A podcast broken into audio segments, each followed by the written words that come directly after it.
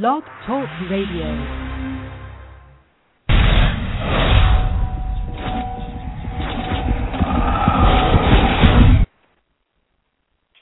Well, good evening. Um, welcome to Winchester Radio this evening. Uh, we'll be discussing The Great Escapist tonight. And speaking of The Great Escapist, uh, Osric Chau is our guest this evening, and for the moment, um, he's on the loose. I'm feeling like Crowley at the moment, wondering what the heck happened to my prophet. um, but I'm I'm sure uh, there's a little bit of technical issues, and we're working on it. So our special guest tonight, Osric Chau, Kevin Tran, will be joining us as soon as he can. Uh, in the meantime, I will get the, the official business out of the way. Um, while Osric is on, we will not be taking guest call-in questions. Um, but perhaps later in the podcast, when we get to talking about the episode, I'll uh, read off the call-in number then. Uh, in the meantime, Winchester Radio can be found at blogtalkradio.com. Just search for Media Boulevard. You can go to our website, winchesterbros.com, and click on the Winchester Radio uh, logo and listen to our podcast right there on our website uh, as well, which is brand new and exciting for us. Um, you can also uh, follow us on Twitter and Facebook at Winchester Bros for uh, all the updates about our podcast and uh, all the other supernatural news going on. Uh, not only do we have an episode uh, this weekend, we also have a supernatural convention going on, a Creation Con in New Jersey, uh, which has already been going gangbusters. And Osric had said this is his first supernatural convention, so hopefully we'll get to talk to him about both the con and the episode uh, real soon. In the meantime, we will start talking about The Great Escapist, written by the great Ben Edlund and directed by the wonderful Robert Duncan McNeill. So, uh, I'm Susan, and Becky and Vinny are here. And hi, you guys. Hi, hey. Just messaging with uh with Osric here, trying to get this all worked out. But yeah, love love the episode. Thought it was amazing. Mhm. Yep. Absolutely wonderful. I've watched it a couple of times. Um I'm I thought it I was don't even know where to begin. There was so much going Well, on. on just a like sort of not superficial, but just on a surface level, I thought it was weird how last week we talked about how we're not used to seeing the Winchesters in a cold open, and they were in the cold open again in a way. Mhm. But and so we Mhm. got two weeks in a row with one or both Winchesters in the cold open. And And it- I think it, everybody was like really confused with this opening. It's like, okay, what's going on? I thought, you know, Kevin had disappeared, I- but you know. Yep. I yep. It was like, legitimately did I miss something? yeah, I legitimately owe Ben Edlund an apology because I was watching going, did I miss something? And when did Ben Edlund forget characterization? Ugh. And I was like, and then about like two thirds of the way through it, I was like, oh wait, I get what's going on here. Okay. it was right around the Yeah. special K line, the special K line where I was like, what? Oh, oh. Yeah. When Yeah, I'm Sam, like, when Sam called him Special weird. K, I was like, that's not right at all. yeah. So and it didn't even occur to me until right before that they shimmered through and changed. I was like, plus Sam looks super healthy, so no. right, right. Which yeah, it was. props, props to the makeup department because you know seeing Jared, you know, in that in that version in Kevin's head, and then you see in the rest of the episode how gaunt he looks and how bad he Mhm. looks, but it's Is not you have a overdone. caller? Is that Yeah. is that Osric? I don't know. We can check and see. Yep. Hello, Hello? Winchester Radio. Hello, this is Osric calling. Yay! Hi, Osric! Yay! Figured it out. hey, Osric. Hi, how are you? Feeling Good. great. How you doing? We're good. I'm doing pretty good. Still pretty tired uh from last night. Got got home pretty late and um and my flight was like first thing in the morning. I had to wake up at four thirty, which means not much sleep. Oh wow! Oh yeah. You were at the karaoke party too, right? Yeah, till like one thirty. Oh yeah. Something Sounds like about you right. didn't so much sleep as nap last night. Nope. But it, it was it was so much fun. I I I wouldn't have been able to sleep early if I wanted to. So tell us So you enjoyed your first con? Yes, tell us all It about your first convention.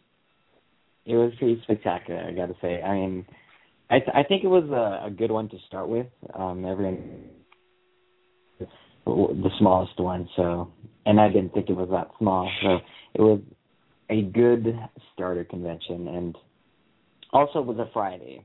Apparently, it was uh, busier than a normal Friday was, so I, I thought it was it was quite enjoyable. I mean, everything from the panel to the you know the autographs, the photo ops. I mean, just hanging out with everyone doing karaoke was was very very fun. No, I, I didn't think I would I would have so much fun. I thought it would be more of a chore, but I enjoyed it every minute of it, and everyone was just so a good time. Mhm. Did you have? Thanks. I think. We saw your video, uh, someone video where you did "Where's the Love" at karaoke. That was rocking. That was great. karaoke was so fun. It was so crazy. Uh, yeah, it, honestly, it feels like you're at a rock concert. Not that I've been to very many of them, but I I, I think that's what it would be like. Yeah, supernatural conventions. Basically, that's where all supernatural stars go to to be treated like rock stars. Mm-hmm. it's kind of odd, I, but it's it's fun. Was that your first any kind of Spanish convention, or just first supernatural? Um, I went to Comic Con last year. Oh, That's Yeah. right. Well, that's, that's a little bit of prep for this one. Yeah, so I mean, I got to see it from from the back, which was kind of cool. I, I did check out the uh, Supernatural panel last year, and uh, thank God it wasn't anything like that. I don't know. I don't know how it happened. That was that was insane. Uh, I'm glad that wasn't my first panel. Um, but it was, you know, I think there was maybe 400 people in the audience during the panel, and it was, you know, really good questions. Um, I was wondering where all the crazy people were. I keep hearing about crazy people. I didn't didn't meet any. Where all these crazy You should have clowns stayed for at? Jensen and Jared, Misha's panel. Then you would have. Oh, a little bit different group. Everyone tries to not let the crazy out on your first on your first con. now that you've broken that in, the next one you'll get you'll get the undiluted okay, so crazy. easy on it. It's the first day. Yes. Next time, undiluted crazy. right. We, you know, we don't we don't want to scare you off. You know, we want you to come back. So. oh, I can't. I can't wait for the crazy. I, I think that's where all the fun happens, right? Yeah, you finally got to meet DJ Qualls, right? Yeah. Did you Wow, ask him where Garth's been all this all this time? Why Garth's not been there protecting Kevin? God, DJ, man, what a character. He's um, we're like complete opposites. Like he, he's he's actually such a crazy guy. So many such a vulgar mouth and, and stories to go with it, and I'm just like the complete opposite. But um, yeah, it was it was great to finally meet him. You know, got along pretty well, and uh, and yeah, with him and, and Chad, we got to hang out so yeah, it was it was nice to meet some of the other guys on the show that you know I've heard so much about that I you know I've never met, um, which was cool. so all in all, what do you think was your favorite part of the convention? Oh, I think doing the panel, doing the panel is, is quite either the panel or karaoke because one karaoke was just it's just like a big part. Actually, one of my favorite things was just running through the crowd. Well, not running, like walking through the crowd and just talking to people, and that was quite nice. And the panel, you know, it's just very comfortable for me just to sit and answer questions. I like doing that. Mhm. And you never know what what they might have some really smart, intelligent questions, and there's some weird ones, but those were fun, and you know, it was it was a good mix. Mm-hmm. So did you crowd yeah, surf? Sorry.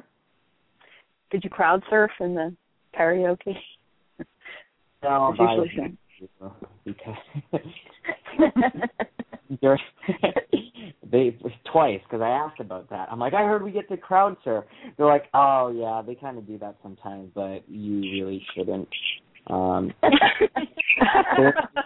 there's the photo ops. They, There'll be one, a bunch of people that'll want to pick you up. Um, you're not allowed to do that.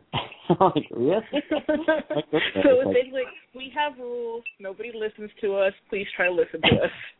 Pretty much. They're kind of glad no one listened to them. It's like you know we don't. You know, some someone could get dropped. You know, there's just so many problems that could come with it. I'm like, okay, I kind of understand. That. I didn't want to put them in that weird position. the volunteers are so great. I mean, it's it was weird for them. You know, they they wanted to. You know, it's like okay, we have to do our jobs, and you know, we have certain rules that we have to follow, and like all of us are just like not listening ever. And like, oh, I feel so bad.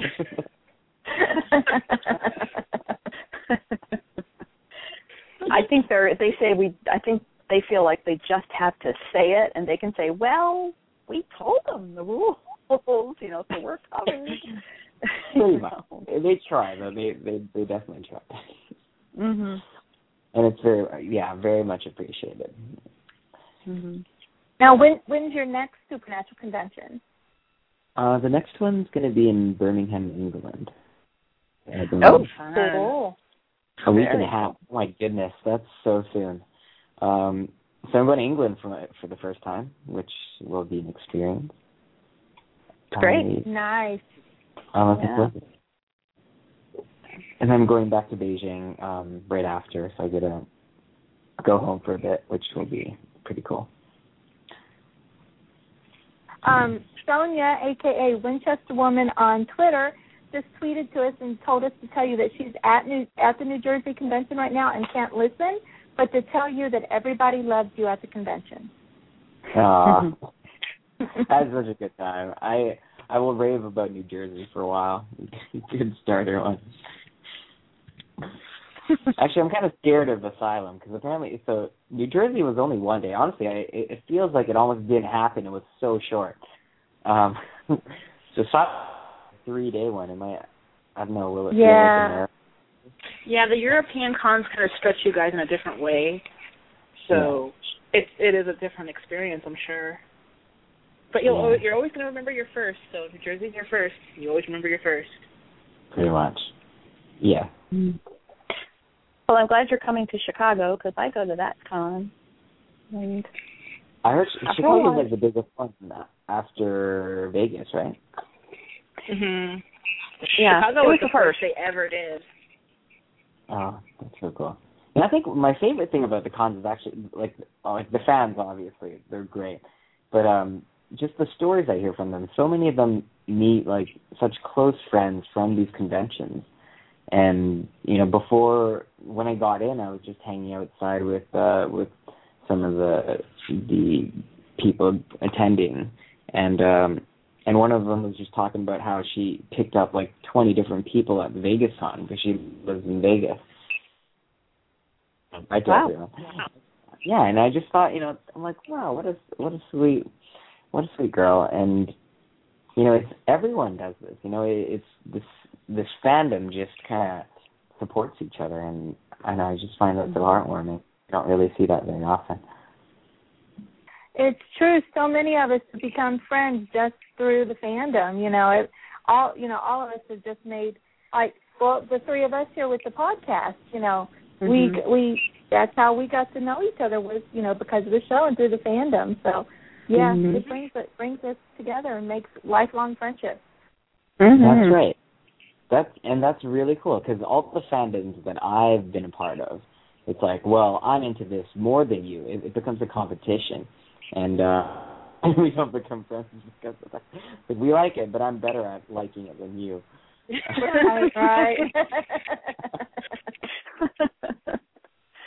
So it's nice to see one that doesn't have that. Did, um, little any, accepting that. did any of the um other guys did they give you any pointers before the convention on you know how they'll be, what to do, you know what what it would be like?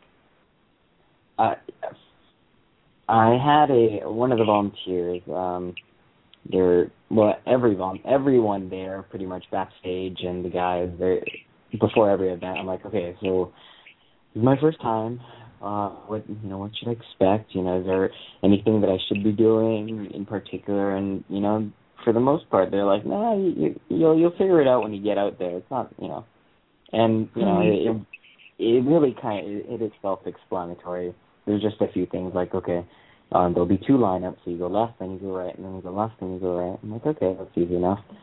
Um, for karaoke, it's like, okay, they they did their own unveiling because we had um uh we had a few guys that hadn't showed up yet, and um and Richard Richard was just choreographing how he was going to introduce everyone, and it was you know karaoke was I I karaoke before, and it, this was not not what I expected. But, it's which just was a big cool, you free for all. Oh my goodness, yeah, there, it was um, a mess, but it was a fun mess. Uh, DJ and everything. I thought Matt Yeah, made a, a lovely cheerleader, and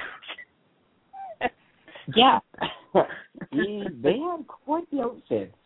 And Richard got Jensen to send his uh, send his lifeguard costume in for the weekend. It's kind of cool. Oh, the red shorts. Yeah, Mm. it's Uh that's that awesome Jensen- that that he was wearing Jensen's actual shorts. That's so cool. He has to return them over. I think he had to send them back already. It's like we we have to lend it to you, but you have, you have to send them back immediately.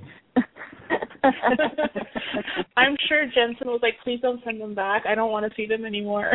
Even oh, though they were Or his idea. His idea. You know, Best laid plans. The back.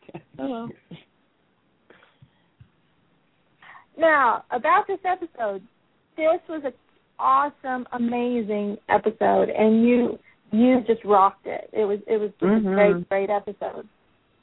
Oh, oh, thank you. I I have to give credit to this on this one for for Ben um, Edlund for writing it. Uh, honestly, I I mean I loved I loved the script to death when I first read it. Um, and and I said this during my panel, but I I actually practiced this this episode more than I've ever practiced anything. Usually I just kind of wing it. Um, you know, usually you, you have a conversation and you know it kind of makes sense. So you don't really have to memorize too much, uh, especially for my character. But this time it was the first time I've actually gotten such big chunks of dialogue, uh, and what was really crazy for me was that it all happened on the on the first day of filming this episode. So you know usually I'm on an episode I have like a, a few weeks, and so you know the first day is not my strongest just because it takes some time to get back into character. So this one I I found out that all my heavy scenes it was the video scene and the scene with Crowley. It was all on the same day, and the first day, and so like the whole weekend prior I just practiced so hard on it. And when it came to, I don't know, it just felt so quickly, and uh, it was actually like my least favorite day on set, just because I was so upset at myself. But I'm I'm glad it turned out okay. Oh, you the scene where Kevin is doing the video email is that the one you're talking about? Yeah, yeah, it was a video email and the one with Crowley at the end. I mean, we were even joking because usually Crowley has all the dialogue, and I, you know, I'm like, "Mom," and Crowley does like ten lines, and I'm like, "Mom, no." And got off of. Well, you you did great because the the video email was just heartbreaking. I mean, It it, was. just it It was, was just traumatic so to listen watch. to. Yeah, And we knew you were was, alive, and it was a heartbreaker to listen to. exactly. Oh, Uh, yeah, I, I, when I read that script, I, I was, I'm like, oh my god, am I gonna die again? I'm gonna die. At the end of this. we don't want Kevin to die. No, he has But I finally be did. alive. I, di- I died for a second. For like one half of the scene, I died. I was dead. It, oh, in this episode, they, you were technically dead. I yeah, because Metatron revived me at the end there.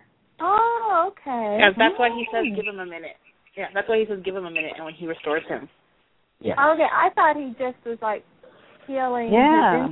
Okay, very cool. So I have been inducted. I had my first death. Yeah, because That's I a good was curious.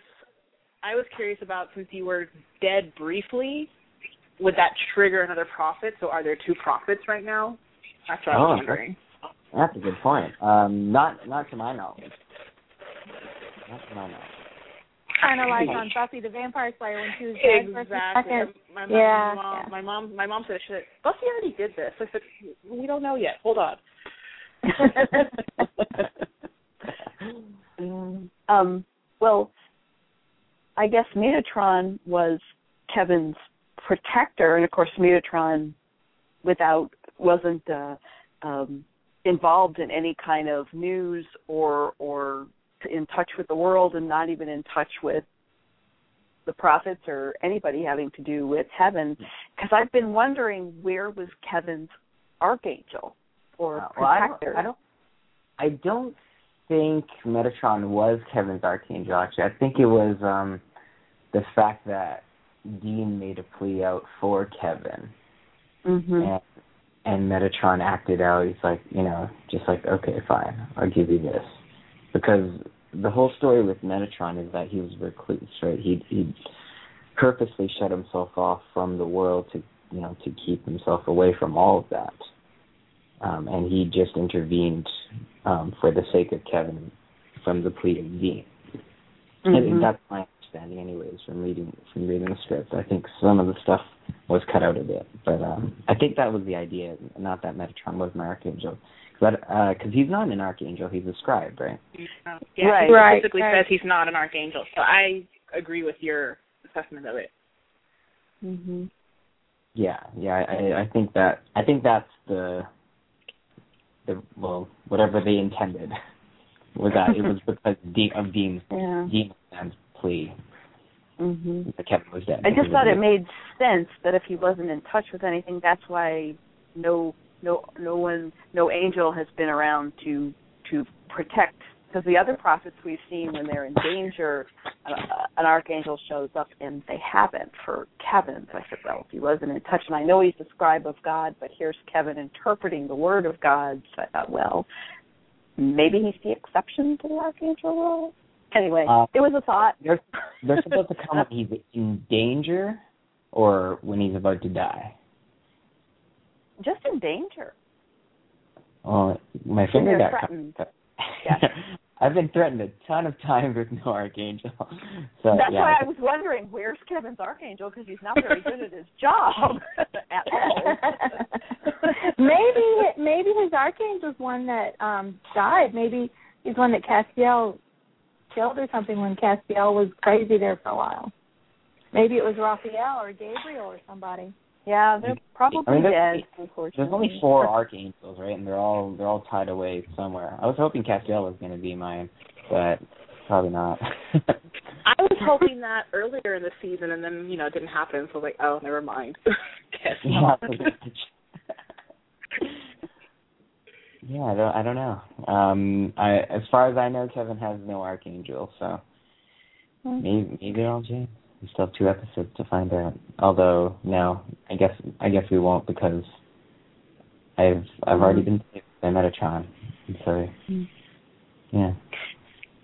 And why Was didn't Sam Oh, and go Dean bring Kevin to the Men of Letters bunker? Uh, okay, so this was actually cut out um, of the script, but originally, when I read it, they they did refer. It's like, oh, we should have brought him in, um, and it was because I I refused um, because I you know I made I made the houseboat my you know my sanctuary. You know that was my desert. Um, um, but but then again, I did say maybe we should move out of here. I don't know. well, well, thanks for clearing it up because I had seen that asked in several places, fans and you know uh, re- uh, recaps and whatever they were wondering. So why why wasn't Kevin brought to the Men of Letters bunker? And now we know it was Kevin's Kevin's choice to stay where he was. Yeah. It was yeah, it was it was Kevin's choice until it got too late when he wanted to leave. And he yeah. Mm. wasn't too comfortable. On a completely different part of the episode, was it fun spraying um, Jared and Jensen with the water gun? Oh my goodness, yes. Um, this particular water gun was quite powerful. So you can control how how intense the water comes out by the amount of pressure. You know, it's it's like a one to one ratio on how hard you pull and how fast the water comes out. And um no. So what happened was I gave I gave Jensen a little squirt to begin with. I'm like, okay, I like Jensen. He's been nice to me.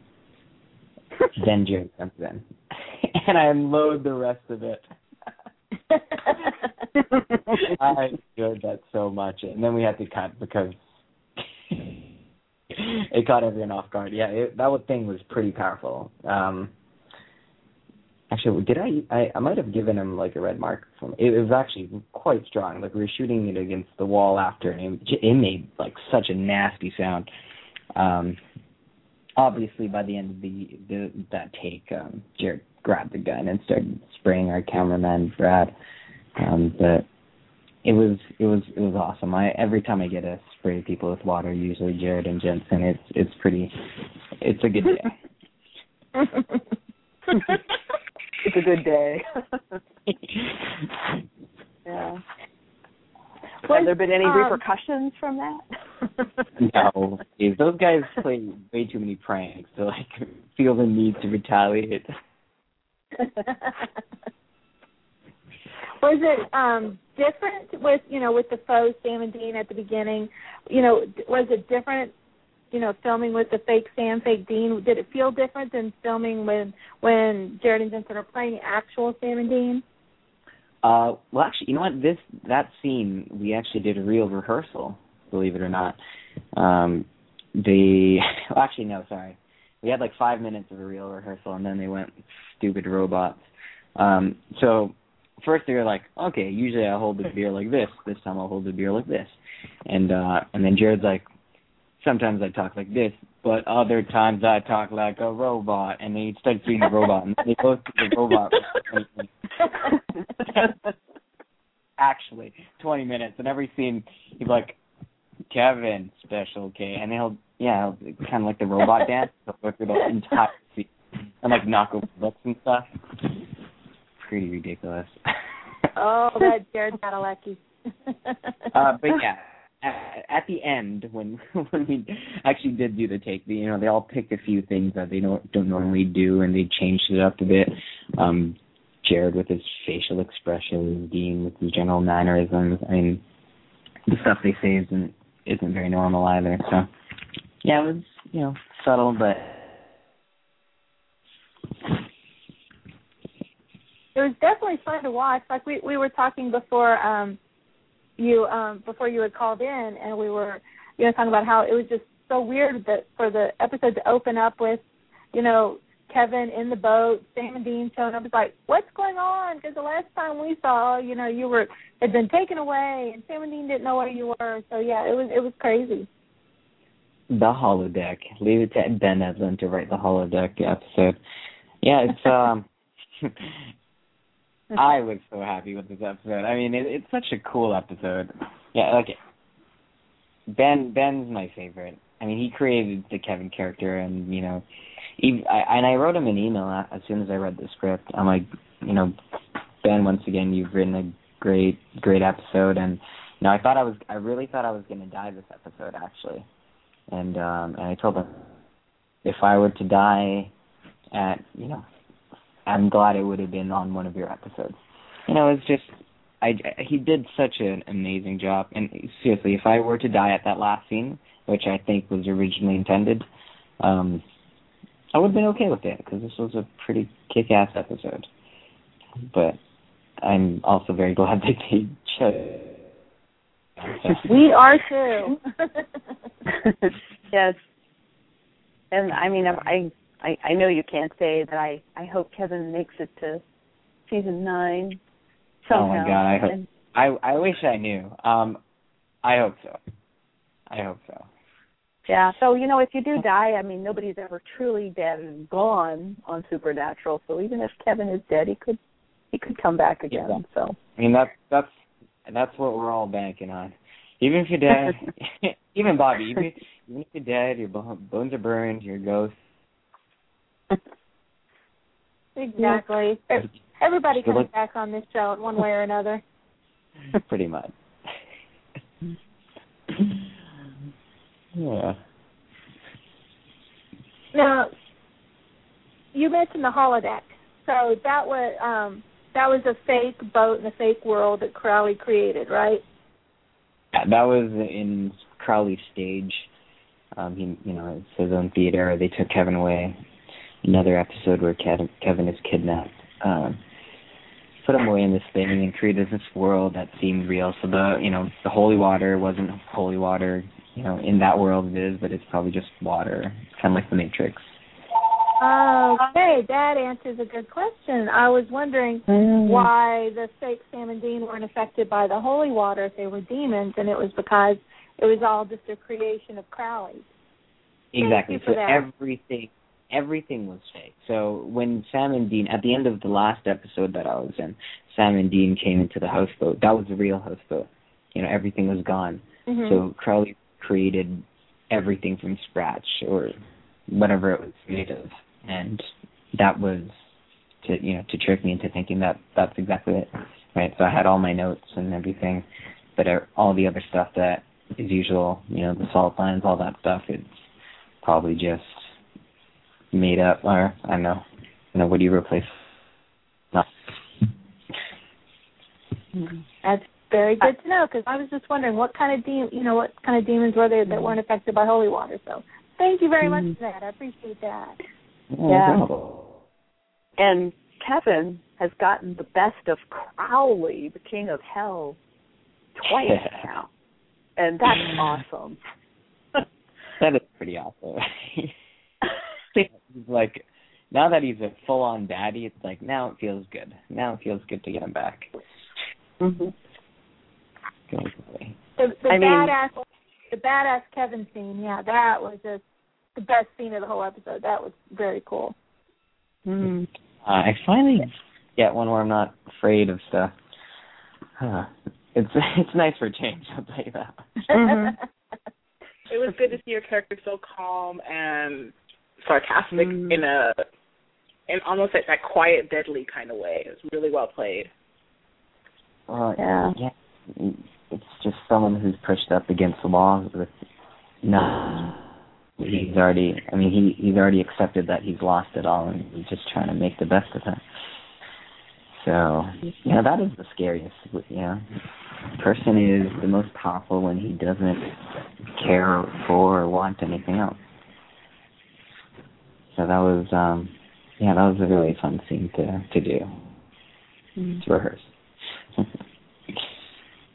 Kevin's come such a long way because the first time we see Kevin, he's you know he's a good student. He's very intense and and but so so grounded in normalcy and just just biggest biggest thing on his plate is what college is he going to go to and it's just amazing how that character has grown and, and, and evolved over season a season and a half. It's a, it's really wonderful. Have you had fun like going starting out with AP Kevin and then bad all the way to badass Kevin now?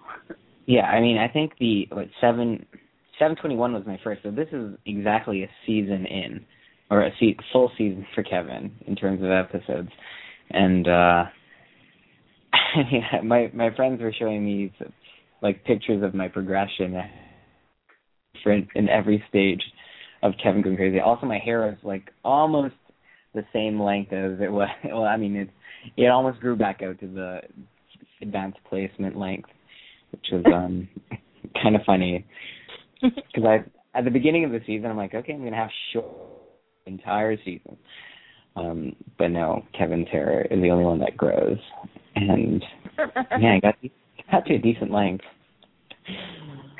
I was thinking about um you know this being about a year since your first episode because you you were on our um, podcast for the Reading is Fundamental episode, and you were um, you had some Cinco de Mayo activities you were going to go to, and that is the same as this weekend. So I was like, oh, it's like a one year anniversary of our Osric podcast. oh, yeah. I didn't think I'd last this long. yeah, pretty sure they were gonna kill me like several times by now, but they just they just kept they keep delaying it. well, like I said, we you know we just got to keep Kevin on the show. We don't want you to die. We love Kevin. Uh, if yeah, I mean, it, I I understand if he has to die for you know I I'd rather a good story than me like staying longer than my welcome. You know I I don't want to be one of those characters like Mm-hmm. oh he's still around. So if if I die, you know that episode would have been a good episode to die on. But I I think there's there's a lot that can be explored with Kevin, thankfully. So um hopefully the creators can be creative with it, whether it's the writers. Yeah, no, that'd be good. I wouldn't mind doing another season. So we'll see. Bardic Voice on Twitter, um, she said um, she wanted us to ask you about your visual effects work. She said the Supernatural Visual Effects crew um, said that you know a lot of your stuff about it. I know. Oh, I mean, I don't know a lot about it. I know enough to know exactly to know what what things are. Um, that's oh god, visual effects. Okay, so visual effects started for me in China, and I mean, China is just it, it's like the old Hollywood, like the wild wild east for film, where you know things are kind of in flux. No, no one really understands what's going on. There, there are some really talented people, but there's no infrastructure to hold it in place.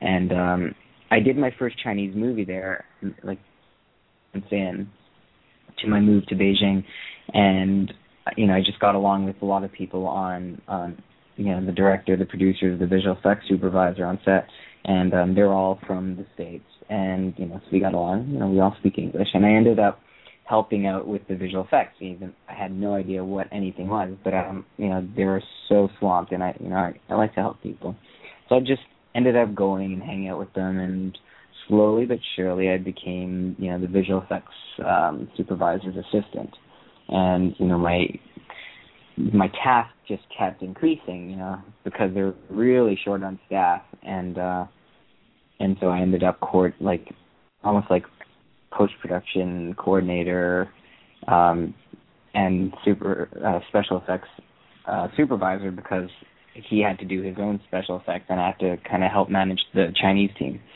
And so over like 2 months I was living in this animation studio that did visual effects and just like watching this entire process from the modeling, the texturing, the lighting, and and I I got my first post production like my first first behind the scenes credit ever, and that was um that was pretty crazy. So it, I mean, it opened my eyes to all the visual effects, and one day on Supernatural, I decided I would crash the visual effects trailer, and it's this trailer that's parked there. It's always there, but no one ever you don't really notice it, or no one ever goes in. And I was just curious. I'm like, I always wanted to see what's in there, so I opened up the door and there's like nine guys sitting in a line in the dark and they're all staring.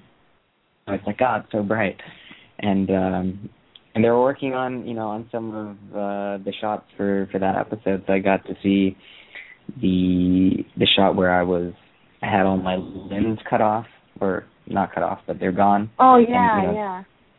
Like I got to see all the different shots that they're making. And they were, you know, and they're like the coolest guys and you know they barely go outside, so you never see them. They just got banned from Crafty, which is sad. Apparently they're being I don't know, um, but they're really cool. And they they showed me all these shots, like oh we we we love this shot, but we couldn't use it because it has too much blood. And you know we started talking about it's like okay for CW we can have blood squirting if it's a demon, but if it's a human we can't show any blood squirting. Or you know we you know and there's just so much to learn, and a lot of them are actually very talented.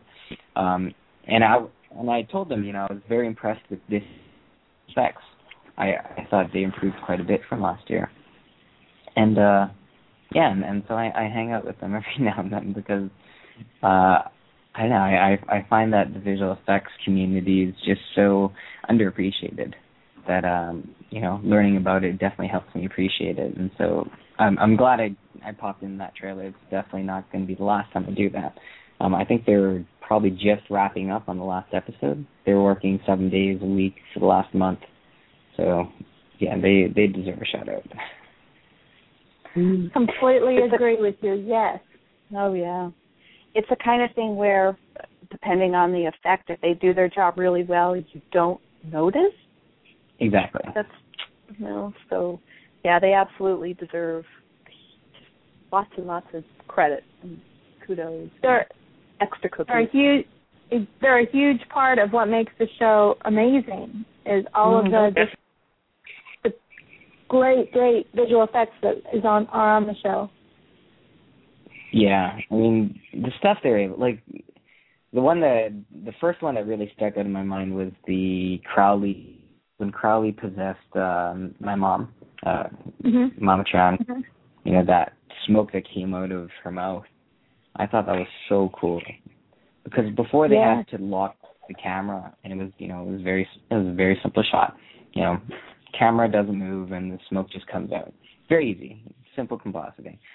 This year, you know, they can move the camera, the smoke's like swirling everywhere. It's just crazy, and it was just, you know, the stuff that, that they're able to do. Also, I think they had like three, four hundred extra shots this year and less time to do it, and they still managed to finish with less people. So it's, you know, it's just, yeah, I can't rave about those guys enough. We yeah, we agree with you. They don't. They're they are definitely some of the unsung heroes. They definitely need to get more attention because Supernatural has some of the best effects on television. That is very true. Mhm. yeah, it's a good team. It's a good team. I'll bring them donuts next time. Speaking of effects, um, the scene where Crowley picks you up with one hand and he's choking you against the wall. How did they that? Were you on like, you know, um, something that raised you up, or you know, how how was that scene filmed? Oh, uh, that's an easy behind me, so I just stepped up on it and then went on my toes and and yeah. So anytime you you don't see something beh- like underneath, you know, there's easy place to put a platform or something.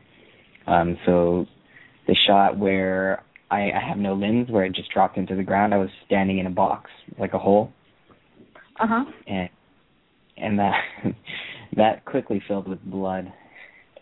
that was not fun. I mean, it it was fun. Anytime you deal with a lot of blood, it, it usually is fun, but my feet days and that it was just it was, it was a pain to wash off. it was, yeah, it was, it was that was a sticky day. Uh, a lot of people were asking back in season seven when Dick Roman had you kidnapped there at his headquarters. Um, you said that you were a vegan, yet in this episode, um, you know, we see Kevin eating ribs. So, what you know, has he is he not a vegan anymore, or did he just you know lie so he wouldn't eat have to eat the food at Roman, you know, at the Dick Roman headquarters since you know they were poisoning everybody with the food. Uh, okay, so I actually, I fought for the vegan thing for a while. So back when the hot dog came, um, you know, they they gave me the options. Uh, we can do beef, turkey, chicken hot dog. And I'm like, actually, is there a tofu? You know, he's vegan, he tofu dog. So I yeah, okay, we can give tofu dogs. It doesn't matter. I mean, you know, we we never said out loud what it was, but I had it to be tofu dogs anyways. Um, the fact that I had to eat it raw probably better too. But um, the fact is, I was still a vegan at that point. When when I read that there were ribs, I actually called one of the writers up and like, hey, you know, there's um, you know, Kevin vegan thing. Are we are we scrapping that? And uh, and I oh, good point. They actually had a discussion about it, and um, and in the end, they didn't change anything. And you know, it. I mean, the I I have it in my head. You know, when you have so many other things to worry about. I mean, one the Winchesters. They're not going to go out of their way to buy vegan food. I mean, Dean barely knows how to buy a salad, right? Um, that's one.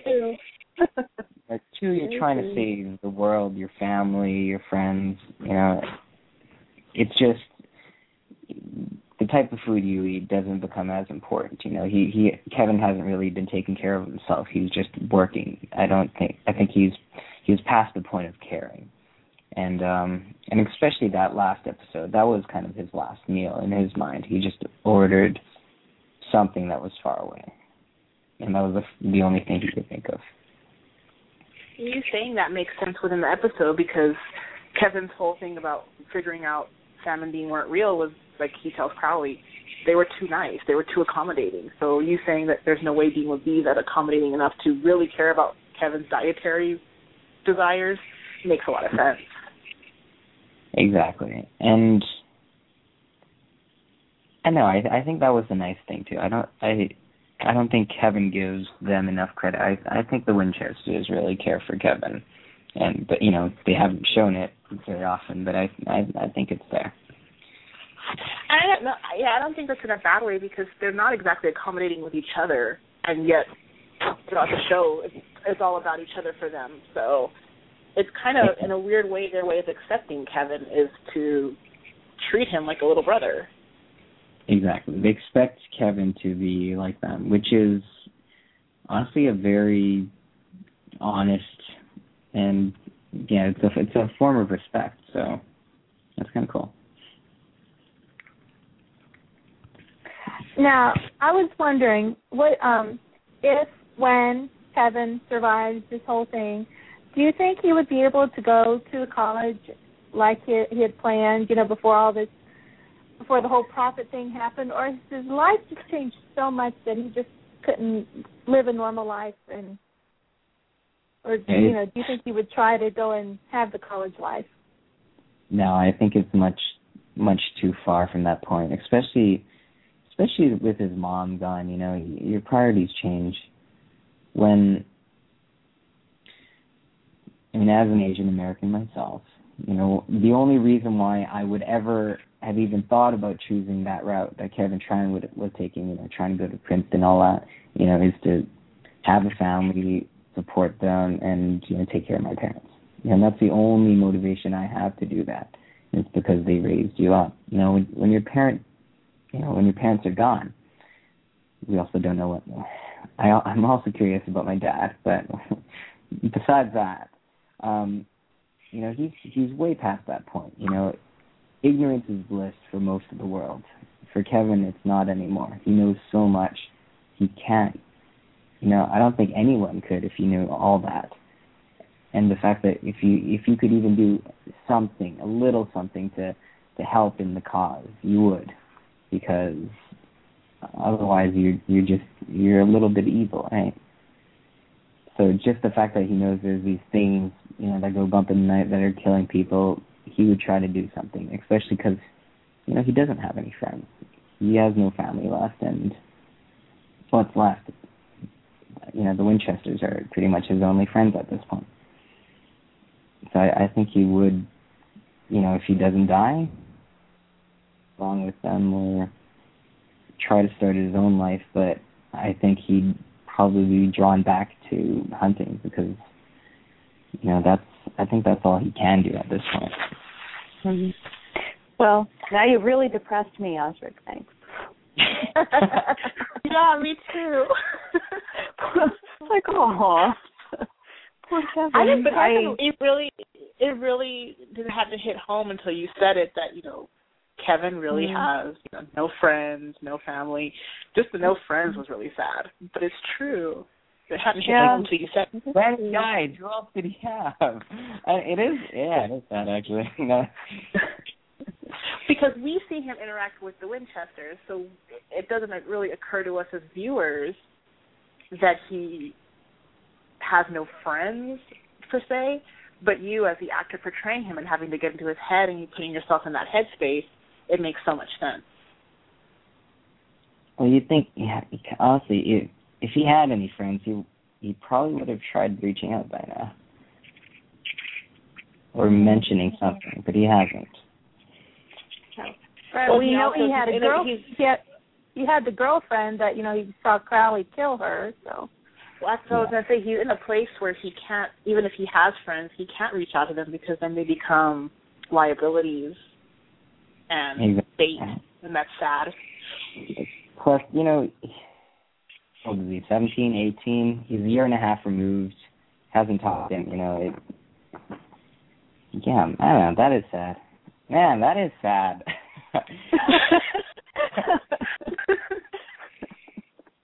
so I'm I'm hanging on to a little bit of delusion that Mama Tran is still alive. Yeah, I, I fully believe that. I'm sorry, I'm, I'm not giving up that she's. I know. I, I, didn't see it happen, so and Crowley, he's a demon. He lies. So I'm I'm True. I'm hanging on a little bit. Oh, right. Or maybe when all this is said and done, the gift that Kevin will get is his mother back. Because I just refuse Mm. to believe that we won't see Lauren again. I know. I, I can't wrap my head around that.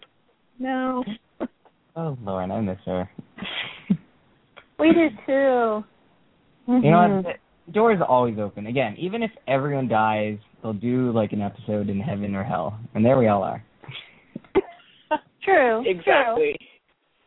True. Yeah, always, always possibility. Now, you've been in several supernatural episodes now. What has been your favorite episode? Favorite in what sense? That's a tough one. The one, uh, let's see. What I've been in eleven the- episodes now. maybe the one that was the most fun to film. The one that was most fun to film would still would still have to be the first one I ever did. Um, Reading is fundamental. That was also a Ben Edlund episode, and I mean, being the first one, you know, it was just getting into the groove of things, figuring it out, and uh, that was the one where I got to do the most stunts, you know, and I love stunts. Um, with you know the chase scene with uh, Jared, them hoisting me up when I got shocked by lightning. That was, well, that was so uncomfortable, but um, but I loved every minute of it. And it was, yeah, it was just. Um, by the end of that episode, you know, I I could really see how just how close the the crew and the cast was, and if I knew I would you know, if I knew how long I would be on the show, I would have been so happy to be part of it. You know, it was you know, it was just one of those things like, man, I wish I could be a part of that group. And now I am and it's you know, thinking back it's just it's such a nice feeling. Yeah, the first episode for sure. Just so so many things about it. You know, Jared had a baby during the episode. That's kinda cool. It's so nice on his mm. first day. Had a baby. You know, then the prank started and he was you know, it's like, Oh, this is the real him. I think everyone in general was a little bit nicer for, on, on my first episode. So. Jilly, Jilly Rules on Twitter wants to know what has been your most unpleasant experience on Supernatural. Um, I got a I got a toss up between the last episode I did just because I, I mean, and this is probably because I'm just a little bit hard on myself, but uh, the last episode just because I rehearsed it so much that I knew exactly how I wanted it, and it didn't feel like the way I rehearsed it. Like I mean, I I spent hours just like I made my own videos, you know, with my computer before. I'm like, I think it took me like 23 takes before I got one that I liked. I'm like, I need to do this for tomorrow, and I couldn't. And also with the scene with Crowley, I had I so many like, okay, I want to do this, I want to do this, and then it just didn't happen that way. So probably because I overanalyzed it, that was very frustrating for me. And the other one was um uh I was talking about this at my panel. This is we're at the diner. I think this was for we need to talk about Kevin or what's up, Tiger Mommy. I think this is we need to talk about Kevin. So we're we're at the diner and I'm just telling him that we have to go and get my mom. And it was the last scene of that that uh that location. We're losing sunlight. I was I had a flight for LA in a few hours. Jared had to go see his baby somewhere and you know, we already shot everyone else and it was just the last shot was on me. And um this scene was basically between me and uh Dean. So, you know, Jared just kinda had to sit there for his one line. and his mind wanders so fast. So we're doing it, and he keeps shoving his foot in my crotch and my knee, and I'm so ticklish, and I just I could not stop laughing. You know, um, I keep, oh, Jared, please, you know, it was the last shot. Like I don't want to be late for my flight. You know, I try to be so polite, and you know, keeps doing it. So I get so frustrated. I'm just yelling at him, like Jared, and you know, and because I'm, it, he's tickling me because I'm ticklish. You know, I can't even yell at him properly because I'm laughing while I'm doing it. So he doesn't take me seriously. And on top of this, like the whole crew kind of gets in on it. They're like, "Come, come on, Osric, you know, we're losing light." I'm like, guys, do you not see his gigantic foot down there? And so finally, finally, I get like a, I'm like, I, he doesn't do it, and I get a straight take. And then Dean, you know, Jensen says like this. I forget what he says, but he says this stupid line, and I'm like, come on, the one take where he doesn't do it, and then he does it again in the next take. And so by the end of it, I just have to like, I stomped on one of his foot, like his like left foot with my my left foot, and I like held out the other foot to stop his other foot. So I had my my legs up, and I just did that last line, and we got one good take, and that was it. That, that was oh, those crazy guys. Mm-hmm. you know you're part of the family when Jared kind of like when Jared your, his foot in your crotch. That you know. So. Yeah, cause he's done it to Misha too. So yes, that that's his way of yep. saying he accepts. he puts his foot in your crotch.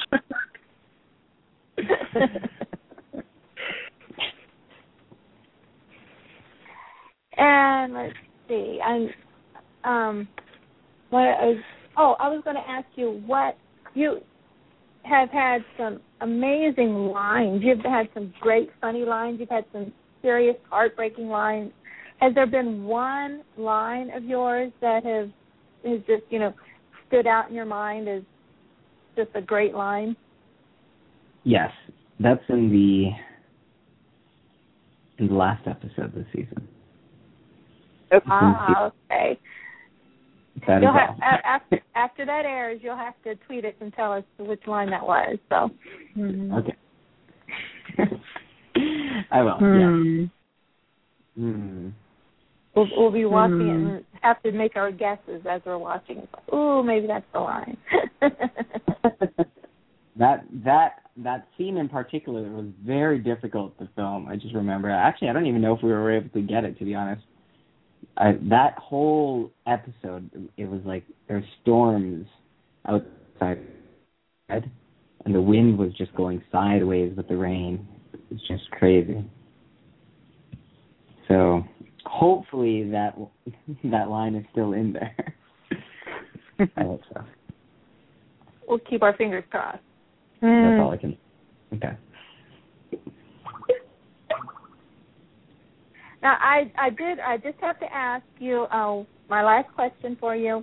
Um, Susan and Jenny may have some more, but I want to know what's the story behind your Twitter name, Badonka Donkey. yes. oh. if you can. I have in LA, Chris. He he works at a video game company, and his handle is Puif. Uh, the problem with Puif is that the way it's written, people might mispronounce it Puif, and because he was going to be like a public figure in his company, they're like, oh, because we don't want people saying like queef. You know, it's you know, there's just so much you can make fun of. So he, he was trying to think of a different name to change it to, and uh, and he decided that he wanted to do animal rap, like an animal rapper name and and this is from Flight of the Conchords with the hip hop possumus, mm-hmm. the rhinoceros, and he's like, I spent hours and I can't think of one. You know, I picked animals, I picked you know, all these hip hop na- like words, and I just you couldn't think of one. I think his best one was like the alliteration gator or something. Something. It was terrible. Anyways, so we just kind of with another friend Eric, we just started talking about all these names. Okay, we started trying to think of names, and uh, Eric came up with Flamingo, and he's like, "Oh my goodness, that's amazing, Flamingo." It's like just to make sure that's not a fluke, you got to come up with another one. And eventually, we, he came up with the Badonka Donkey, and Chris hated that, but I loved it so much. I'm like, what are you talking about? That's the best possible name. You should totally use it. And and so with Chris, I, we have a, like a lot of we have a lot of banter and we argue constantly. And so I just I took on the the side of the donkey donkey. He's like, well, maybe you should make that your name. Like I, and, and so I did. I'm like, I'll change my I'll change my Twitter handles to it. And he's like, I'm like, all right, well, I'll do it right now. and then I just did it, and now I kind of like it. And then I had um, I had someone from England. Now she makes these T-shirts. She sent me a Donkey Donkey T-shirt, and I wore it for uh, karaoke last night. It was great. and I really like the name. You know, Donkey Donkey. Also, it bothers Chris a lot every time I I refer to it. I like it. I like it. I like it. Mm-hmm. I, I like you go more with the story. and he didn't get it. The donkey donkey. and slow ma- slow mango is a good one too, but the donkey donkey is the best. See, I I really like the donkey. I don't know. I did not understand how he couldn't like it. I'm like, really? Like that's the best possible one. I I I totally agree with you. I'm right there with you. Yeah, so I'm gonna, I'm just gonna keep it for a bit until, well, I'll probably I don't know until I have something better. But I I like it. I'm gonna keep it. so that was my last question. Denny, Susan, you got last question for him? I saw somebody was asking on Twitter something about you asking for cookies at the convention, and they wanted to know why you were asking for cookies. because there are cookies out there. Uh, I got two different kinds of cookies. Uh, so I, I every Sunday I do I do Skype sessions, and I forget which Sunday, but a few Sundays ago I was talking to um this one girl MK. Happened well, actually, I, I had this contest on on uh, on my Facebook page, you know, like best jokes, and her friend won, and she wanted to bring her like a friend on because she was nervous. So her, friend MK came on, and um, and turns out she was a pastry chef and she was going to the New Jersey Con, and and so she offered to to make me pastries. I'm like, yeah, I love pastries, and I started talking about how I used. I had a, I had a time in my life where I wanted to gain a lot of weight, and I managed to gain 35 pounds in a month, and that was through salsa and nachos and strawberry cheesecake and stuff. So I mentioned that I thought about it, and if I were ever wanting to gain weight on purpose again, I would do it through pastries. And she, you know, she started talking about how she was this pastry chef and she made these amazing treats. And she offered, I'm like, yes. And they turned out to be chocolate chip cookies. Very simple, but very good. And uh and so I saw her at the photo op, and she's like, "Oh, I brought you cookies," but they weren't there. I'm like, "Are you gonna be there at karaoke?" She's like, "Yes." And when I got to karaoke, I thought it was gonna be more chill. You know, everyone's kind of sitting around, but it was this huge pit of people in front of the stage, and we're apparently on stage the entire time. So I'm like, how am I gonna get my cookies? So I I started going around. You know, I just started walking around, and it was, and I'm glad I, I had, I, I did, I ended up doing that, you know, because I just got to talk with so many people and just taking random, you know, pictures and giving everyone hugs. I think the the volunteer got kind of crazy with that one. Apparently, I'm not allowed to do that. so that was pretty cool. And uh I totally missed her several times around. And then at the end, I saw her and she gave me cookies. I'm like, yes, I got my cookies. I ate like four of them right there, and I saved the rest for the plane this morning, which I was. I like the plain cookies. they taste better with the ice. I'm so glad you got your cookies. that would have been a heartbreaking story if you if you did not get your cookies. Yeah, also, on my search for cook- those cookies, I came across other cookies. what I now fear is that every convention you do, you'll be Yes. bestowed boxes and boxes of pastries. It's going to be frightening. Well, I can only go. I can only eat so many cookies. I just, I just needed the like the two. Just needed the two. Just need a quick fix. That's all. Just a quick fix. Pretty much. No, I, I, I totally I see have dozens of cookies in your that. future at conventions. Every convention, I baked you cookies, Osric. Well, you know, what you know what I was really missing? A bottle of water. They didn't have enough bottles of water. That's what I was missing. Water can, can always Really? can always hydrate more. Well, they had a lot of beer because a lot of the I was gonna say I've seen the buckets of beer. I'm surprised they're not buckets of water. I've seen the beer. see the now the thing with karaoke and all the guys. I'm the I think I was the only sober guy because I I I don't drink alcohol at all, and um, me, me and had a thing because he's like, I love it so much, I don't understand. So we had a, we had a thing, but um, yeah, there was a ton of beer, and I'm the only. I don't think they were ready for a sober person. So yeah, because you might not have just been the only sober guest. You might have been the only sober person there. Period. Very positive. There was there's a lot of um, floating around.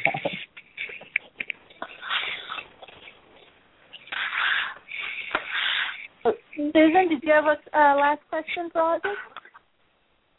Um, I I don't think so. I think I think I asked everything. I'm I'm sure you'll hang up, I Osric, and I'll go. Oh yeah, that's right. I was going to ask. Typical. um, I have. I want to tell you because I know you know you were talking about how you were, um, you know, you didn't like how the you know the heartbreaking video email, but I have to tell you, I, I everybody thinks you were amazing in that scene. Mhm. It, it it it just tore me apart watching it. It it was just so heartbreaking and so sad, and it felt terrible for Kevin. And you did an amazing, amazing job there. And the last scene with Crowley, that was awesome. Seeing Kevin be a badass and just stand up Mhm. to Crowley and just you know just sit there and just be cool as a cucumber while talking to the King of Hell. You Mm. you rocked it. You rocked it. Uh, thank you very much. You're you're very kind with your words. Uh, again, I ha- I have to credit Ben for for giving me the material to work with, and uh, yeah. As for you know Kevin as a character, that was an amazing episode. And I just, yeah, I mean, just the transformation he's been through. I don't, I don't know if I could have ever hoped to have a character that's gone through as much as Kevin. You know, usually you're the characters you you get to play are you know two dimensional and you're really you're always stretching for a third but you know i think with kevin especially my first my first look at kevin tran you know it's a stereotypical asian character now that he's just come so far it's i don't know it's mind blowing now that i'm Mhm. here i really appreciate the super stereotypical start if that makes Mm. sense yeah, it, I know it, it's cool. In a lot of ways, I I I know I, I can't. I think I think most people kind of go through that transformation, you know, in lesser forms in their life. So it's cool. Mm-hmm. Well, we we love Kevin Tran and we love you, Osric, and just you know Mm-hmm. I think you're amazing. And Kevin is one of the our favorite characters in all of Supernatural. We're so glad that you're on the show, and we want to keep you forever. yes, we, we've got cookies. We've got cookies. So. You do not have to bring them to Chicago, I promise you. Mm. Thank you. I thank hope- you so much. Yes, thank right. you. I Always hope a pleasure. Kevin. I hope Kevin makes it to next season, and you can maybe visit the Men of Letters bunker and be a part of that old new wonderful angle of Supernatural. That would be great. I hope I think so too. Kevin would Kevin would make Yeah. a great man of letters. I think he should he would fit in Mhm. perfectly. Oh, that would be Yeah. so cool.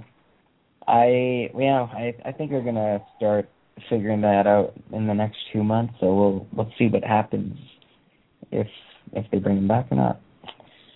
Here's hoping. Yep. Yep. Yep. Definitely. Thank you so much for coming on our podcast. We really, really love it every time you're on, Osric. All right. Thanks for inviting Yep. me. Sorry it was a little technically difficult there at the beginning. I don't know what happened, but I'm glad you persevered and you're on. And I figured it out. All right, I'm gonna catch. The, I'm gonna catch the hockey games. It's the playoffs, and I'm rooting for the Canucks, but we're not doing so well. But but there's still a chance.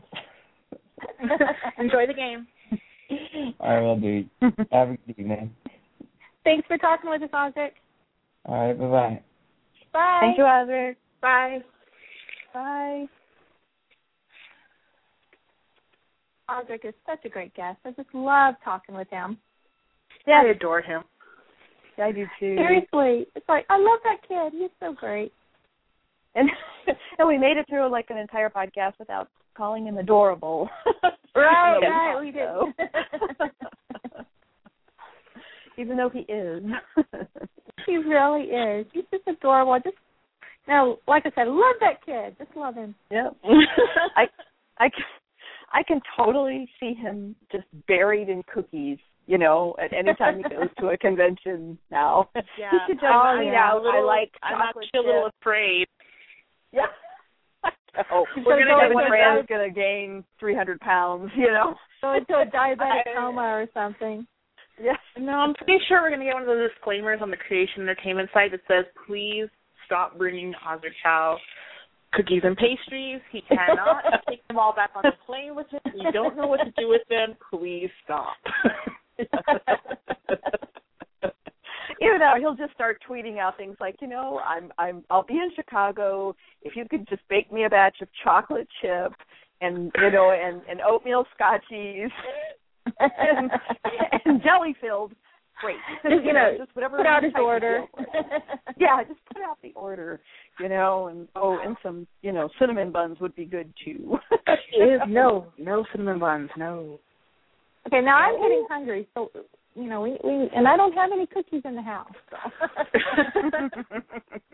oh, I do. Boom. What? oh, shut up. They're just Oreos. They're nothing special. Oh well, yeah. oh. How awesome was this episode? This awesome. This episode was so good. There Mm-hmm. was so much in it too. It was a lot going on. Yes.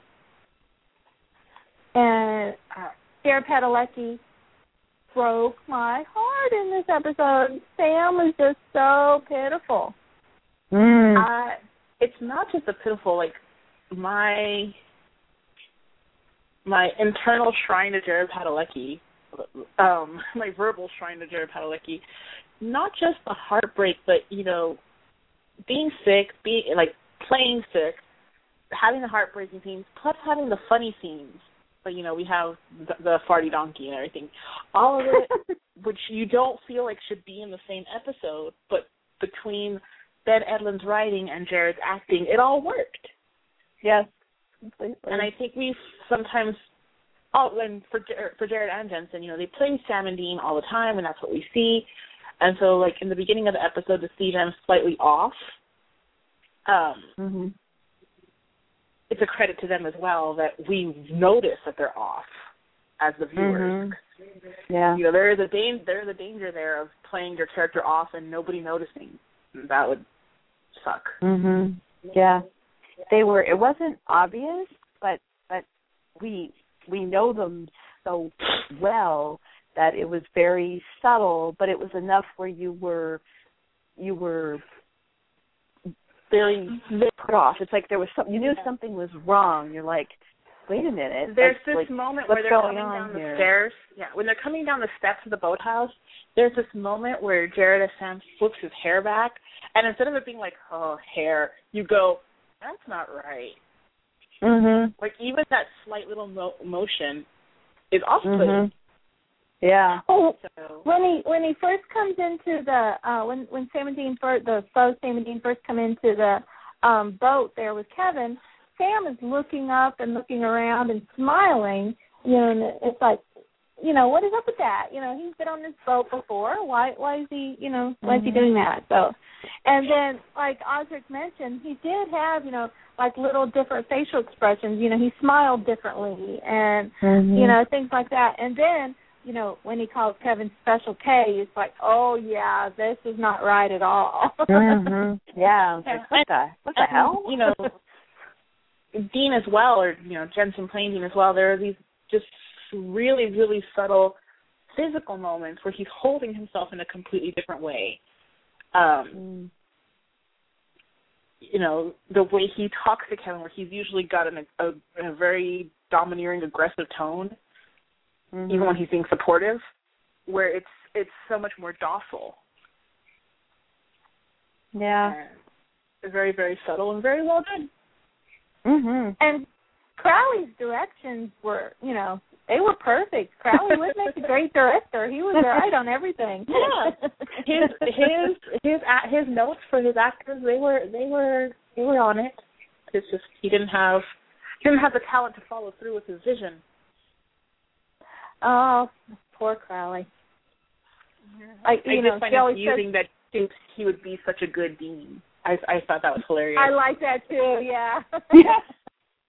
and the um the the kiss ass demon who was like, oh yeah, you would make a great dean. Yeah, I love that. it, it, it, it kind of reminds you of that, you know, I don't know, I'm I'm not a professional actor, I just act in high school, but you always have that one like uh theater tech kind of person who thinks they can act or could step in for somebody and everybody else knows that no, no they couldn't. And that's what that reminded me of. But you don't want to hurt their feelings. now, um the Sir Galahad story.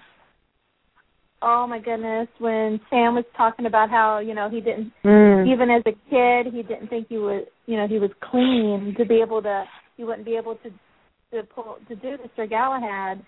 And then when he said that the trials are purifying him, I was like, first of all, that just again, I've probably said this a million times in this podcast.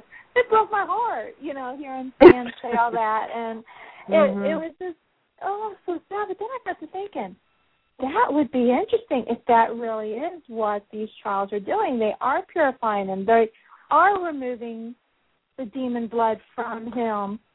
And if that is true, you know, because he has said that it's changing, physically changing him, that these trials are. Mhm. And if that is the physical change, I really am looking forward to what Sam will be like without the demon blood in him. You know, will he be a, Mhm. A different kind of be a different person? As, you know, will his personality change? What will change with him? I'm very excited about that. And I have to say, because I've always this is one of those weird quirks you get because you know real li- real life thoughts interfere with your ability to watch television. But I've always kind of been slightly bothered by the demon blood thing. 'cause I'm like, his body metabolized that by the time he was like six months and two days. Like really, so it's always been kind of one of those like eh, things for me. But you know, in in rewatching the the TNT reruns, there's um at the end of Lucifer Rising where Ruby tells him, you know, you've always had this in you, you know, that you know, basically she was the feather. And so Mhm. now the the idea that it is biologically changing him, Mhm. I do find I do find far more interesting. Um Well, I always thought him him ingesting the demon blood. It wasn't. Yeah, it was. It was digested, metabolized, whatever. But while while it was in him, like like you would eat or drink anything like a vitamin or a supplement or supplement or a medication, it would have an effect while it was in his system. Yes, but And- only while it's in your system. You know, if you tell, if you, like I tell you, it doesn't do you any good to take a vitamin once. And so that's how I felt Mhm. about the blood initially, and then I feel the same way. You know, now that he hasn't been drinking blood, demon blood for two years or three years, um, I kind of feel that same way about it. But you know, we'll see. Like Mhm. I said, it's one of those things where, where reality is interfering with my ability to watch Well, it- television. I well, wonder it's if demon you know, blood. it's Right, demon so blood. So I thought if it was going to have an effect, it would it would do it. It would only take one one time. I mean, you can take one pill and have it have a major effect on you in very very quickly. Right. But That's- taking that's- glucosamine, you've got to take it for six weeks. you know, so it depends what it is. I think. But That that's Again- what I was thinking. One drop, you know, one drop of demon blood Mhm. from Azazel, you know, um, is mm-hmm. it just it you know the mystical properties to it. You know his you know his Mm-hmm. You know they go in and permanently do something to you or something. You know. And I don't accept Yeah. that. Uh, and you know we're My we're brain doesn't work debating we're debating the effects the actual effect in within a reality of demon blood which is far as we know doesn't my brain can't accept it.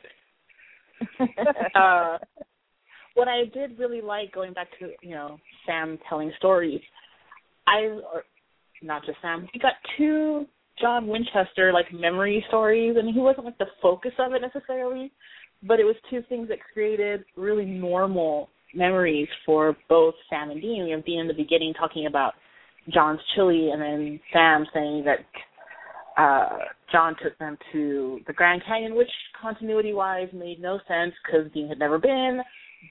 But I'm going to assume that he had forgotten. Yeah, that's that's what I'm. I'm doing the fan link and thinking Dean was just too young to really remember it. So But he does say that he barely remembers it. How does Sam remember it? So I'll let that go just on that basis.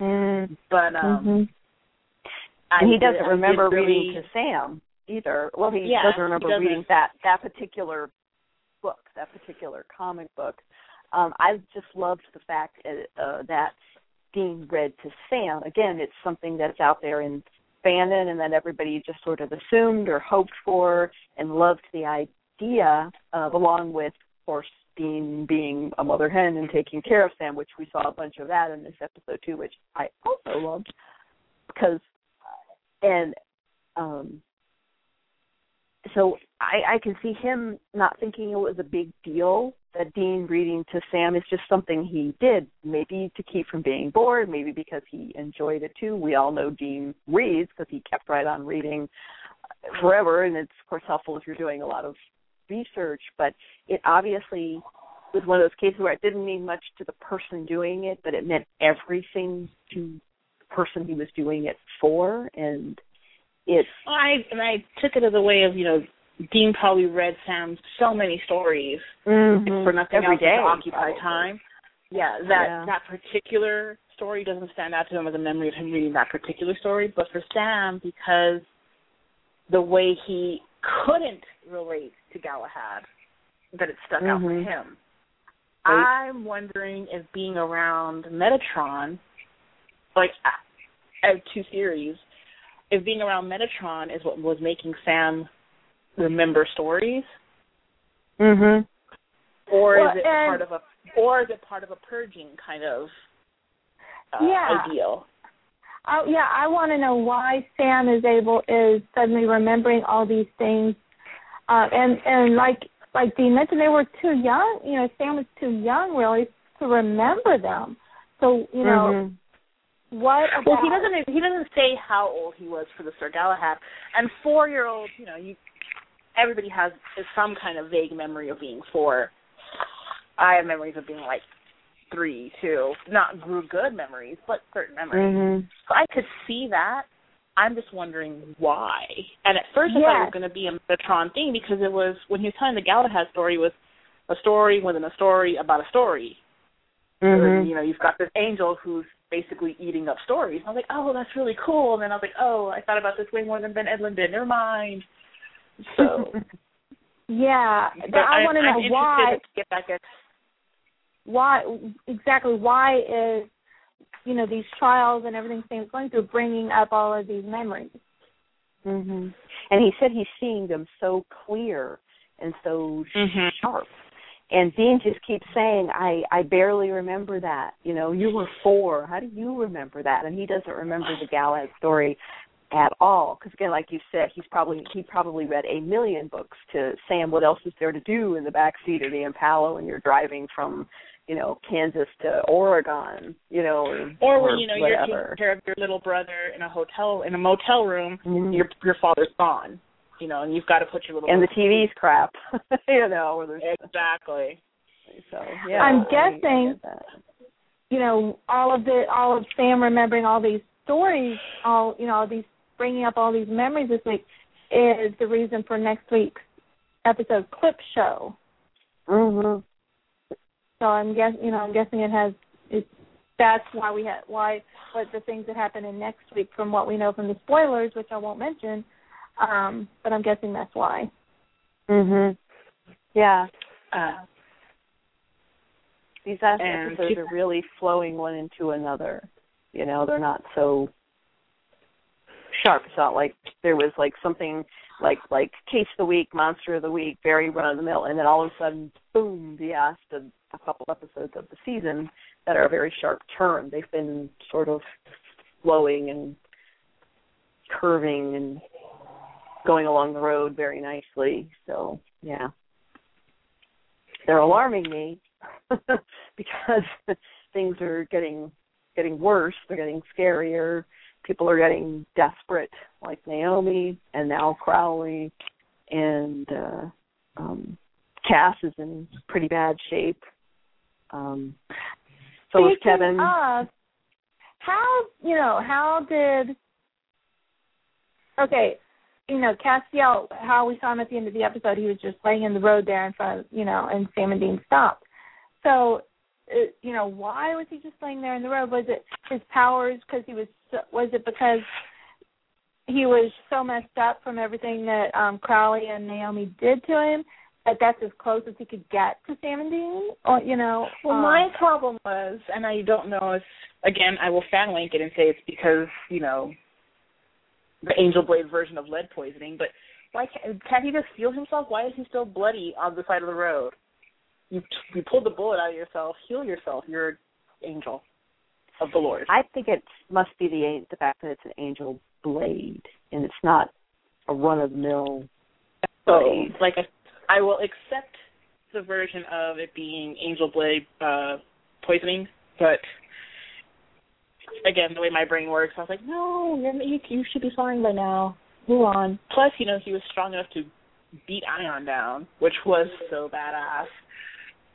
Um, but speaking of Castiel, like, um, I thought the whole thing about just going to different Biggersons because they're the same, that was brilliant. So Yes, really, really cool. And I agree. I, you know, I would ne- never in a million years would I've come up with that idea. Of Ben Edlund, he's just a genius. Mm. I used to work for um the corporate offices of McDonald's and one of their like mission statement things is you should be able to go to McDonald's anywhere in the country and it tastes like home. Because Mhm. everything's so strictly regulated. Mhm. And so when he mentioned the Biggersons thing, I totally thought of that because it's just so structured that it's no matter what, it's the same thing no matter where you go. Plus, you know, Mhm. having a tie in Biggersons once again. I I do love anything that references old Mhm. stuff. Mm. I thought the the the waitress who was left the only one left alive but with her eyes burned out and just saying you need to stop is sort of the little message repeat over and over was too. Unbelievably creepy and um Oh yeah. I was actually glad when Naomi like like snapped her Mhm. because I couldn't take it anymore either. It is one of those things where it's so creepy. Like make her stop, make her stop, and the minute Naomi snaps your neck, you have this moment of, and then you're horrified. like Mm. you're relieved and then horrified, and all in one breath. Yes. Yes. It was like, oof. Oh, I mean, it was a great scene, but it was so creepy. So creepy. so very creepy. And to, to the other end of the spectrum, I thought the angel Ion was really cute, and I was sorry to see him go. He really was. he was hot. I'm not even gonna say he wasn't.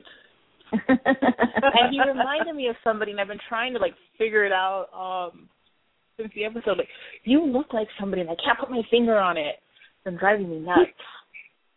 He reminded me of the Irish witch in ah oh, the episode yeah. with the gambling and the the man that Everett. No, that wasn't it for me.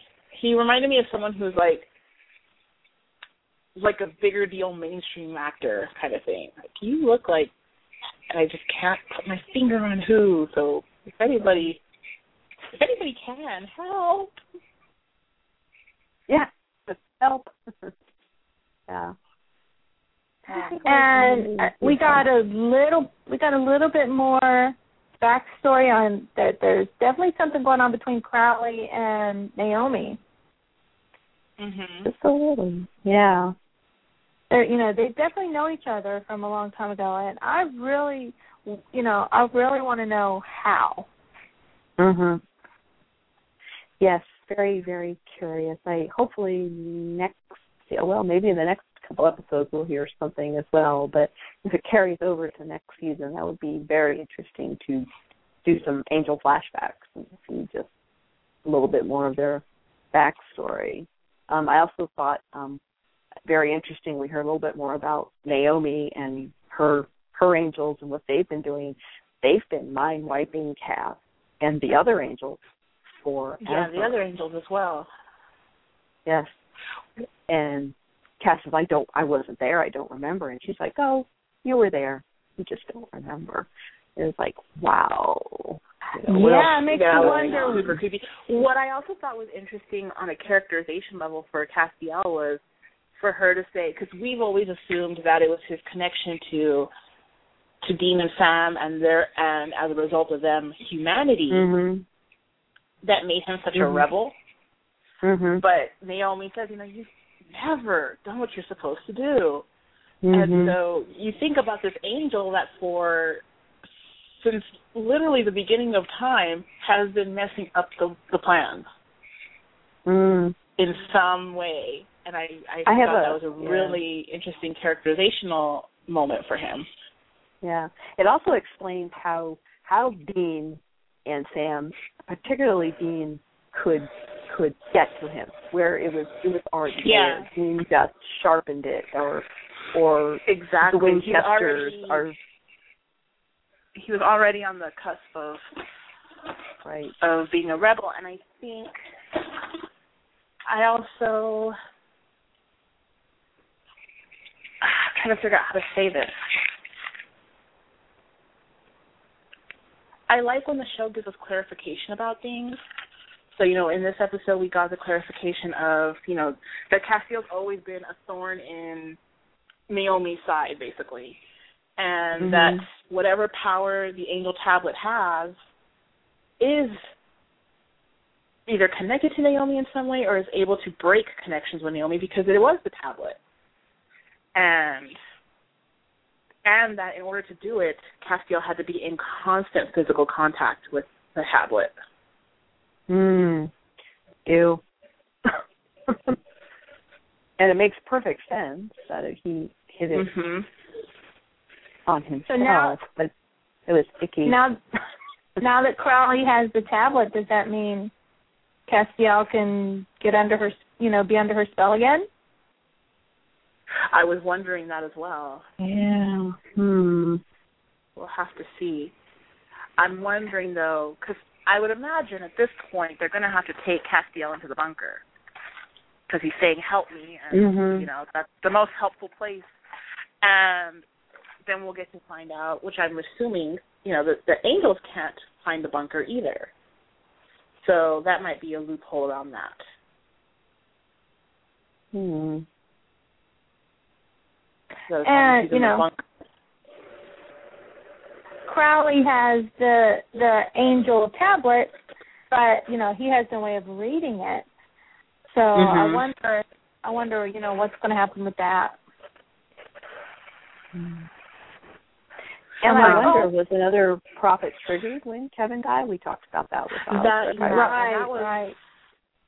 that's what I'm very curious to see, and I'm wondering if that's the route they're going to take, and Mm. we'll end up with two prophets, just like we had two Slayers in Buffy. Yes. And see, now that um, Sam and Dean and Kevin have found Metatron, you know, they Metatron knows everything written on the tablets because he wrote it. So you know they don't have to have the angel tablet to know what was on it, but yet Crowley, you know, has still doesn't have access to it. So you know, Mm-hmm. which him could also mean that Crowley will go after Metatron. Mm Mhm. Mm Mhm.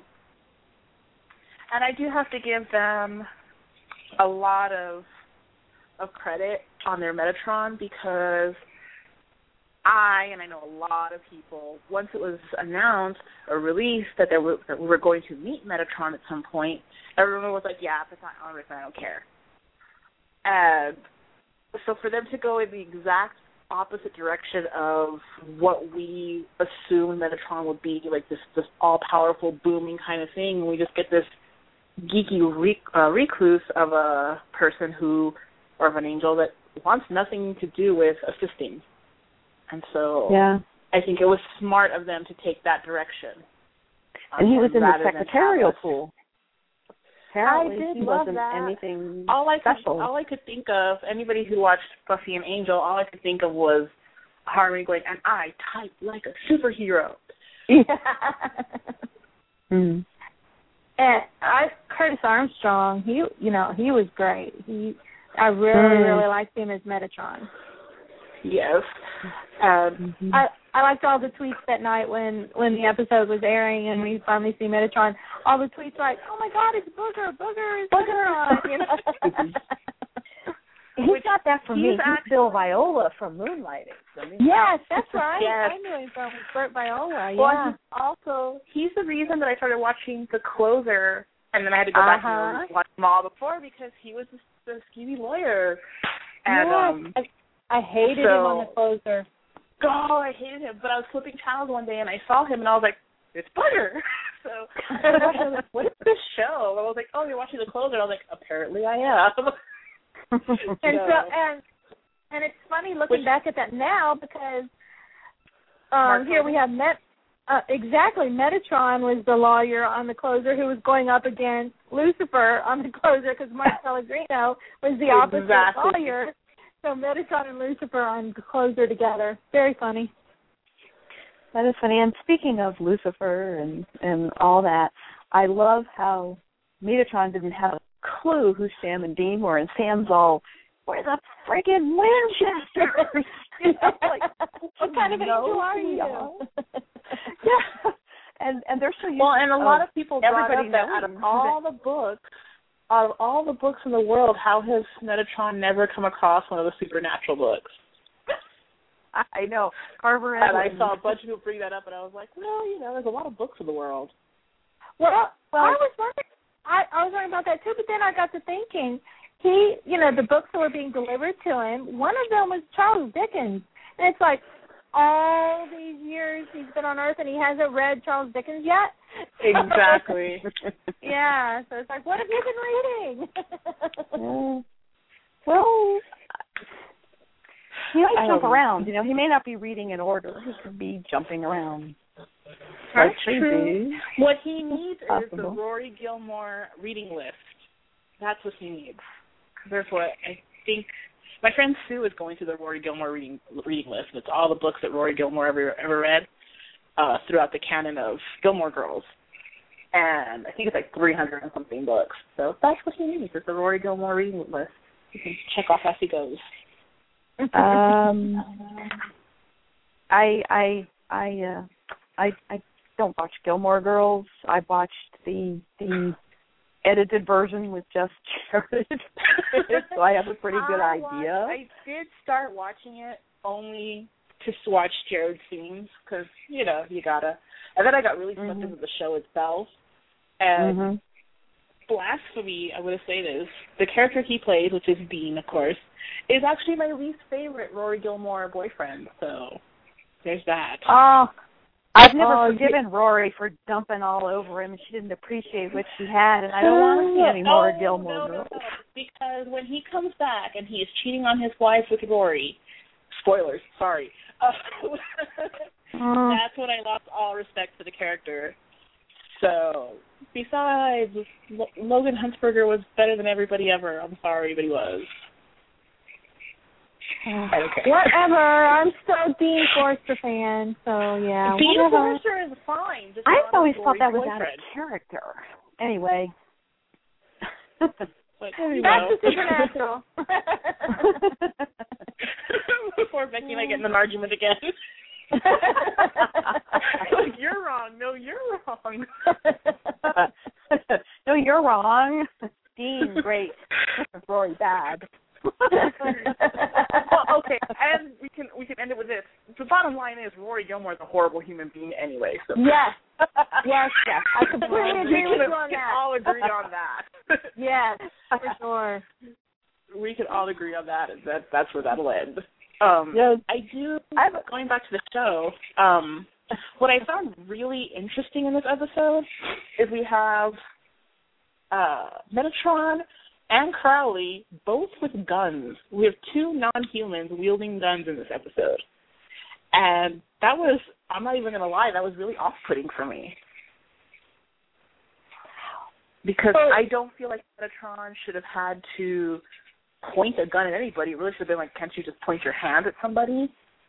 Um, and Crowley's Angel Blade bullets, while really, really smart, that's really clever, still a demon with a gun. Mm. What I, um, what what I thought was Oh. funny about Metatron with that gun, you know, is he was just waving it around all over the place, waving that rifle around. And if you watch Dean, Jensen's awesome. Dean the whole time like ducking and watch keeping his eyes on that rifle and like moving around. it was cracking me up. I want to know what does it take to melt down an angel blade into bullets? That's a Hellfire blade. I, I guess, but you know, I was like, wow, just just to. I mean, that's a great idea, but I bet it's not so simple a task, you know. But I think it's really cool. I know what it takes to make an angel blade. Not to change the subject, but because it's the scene that's playing as I'm as I'm watching it as we're talking. I loved when Sam is explaining to Dean what the petroglyph is, and Dean says something to him, and he's called he says Indian, and Sam, as sick as he is, and in bad, terrible shape as he's in, he's like, "We're not supposed to call him Indian," you know. And Yeah. Oh, I just- love that he's so sick and it's like he's so sick and he's so exhausted that he can't even finish correcting No. me. And I felt like that was really a nice way to highlight just how ill Sam really Yes. is. I love And that. because the minute the the minute Dean said Indian, my brain went, don't call him that anymore. I was like, are they gonna let that go? And Sam cuts right into like trying to correct him and I was like, Oh, good work. that was such a good scene. And It I was. just I figured out who loved Ion it. reminds me of. Okay, who? He reminds me not that he looks like so much, but he looks like he should be related to Jake Gyllenhaal. Who? Jake Gyllenhaal. Oh, I didn't hear it properly. Yeah. Okay. There's yeah. Watch him in the scene where he's talking to Castiel in the in Crowley's office. It's just the two of them, and he's walking around. There's something about his mannerisms and I guess probably his his scruff.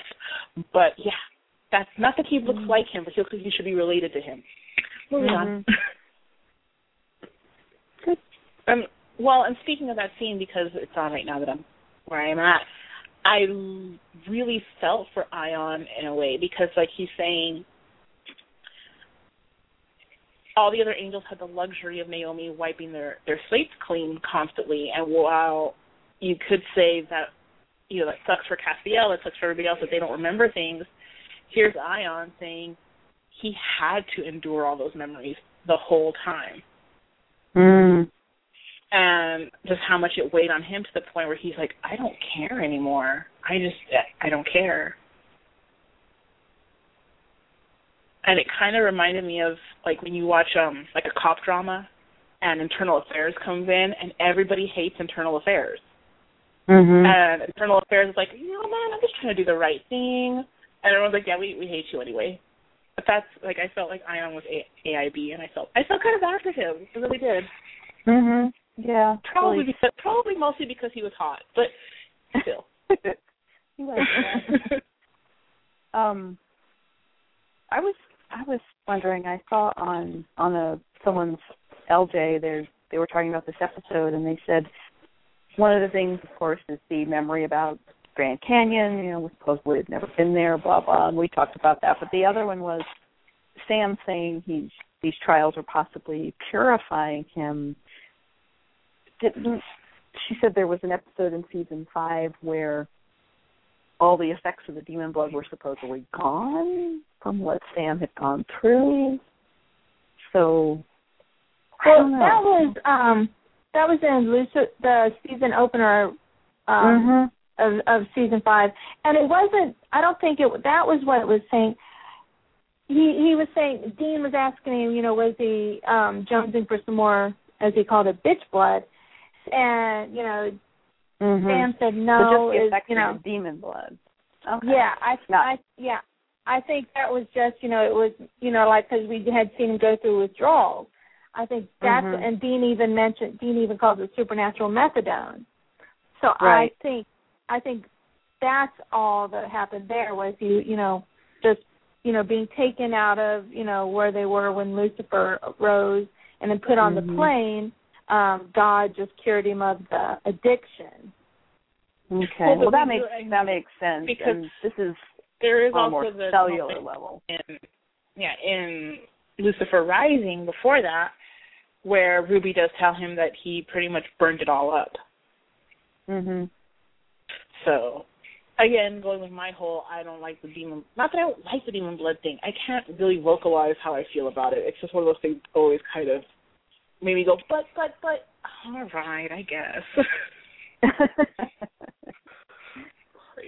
I've always, I've always, I've always liked the um Sam with powers and the whole demon blood thing, and I loved it because, mm-hmm. like, you know, when season five opened and we saw for the first time Sam using his powers, you know, pulling the demon smoke out of the person in the diner. I loved that. Oh my! I really, oh my I God! really enjoyed did that. Oh, I was just like, and I was sitting there with my arms up in the air. Yes, this is what I've been dying for. You know. So. Yeah, that was that was a, a story arc that I really really enjoyed with Sam with Powers.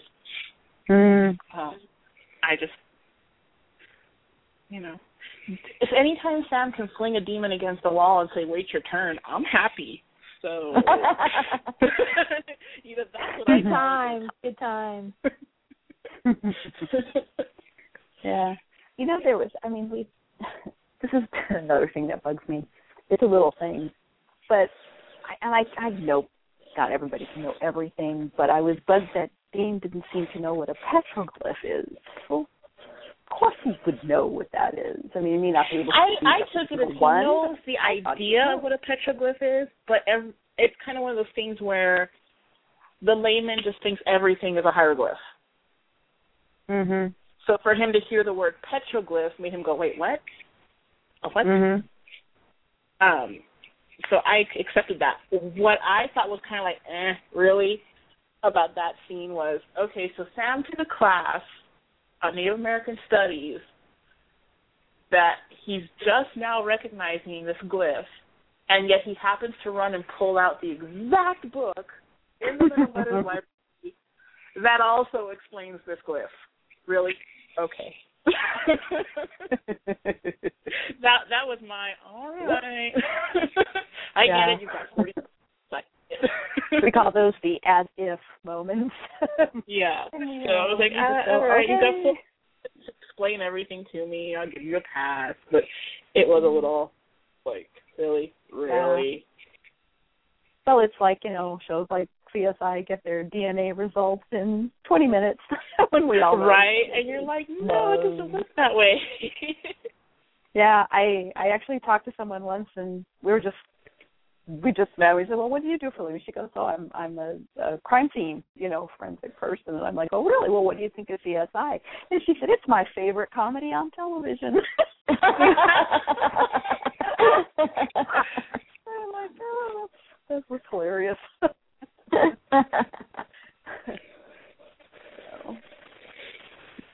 oh. oh, dear.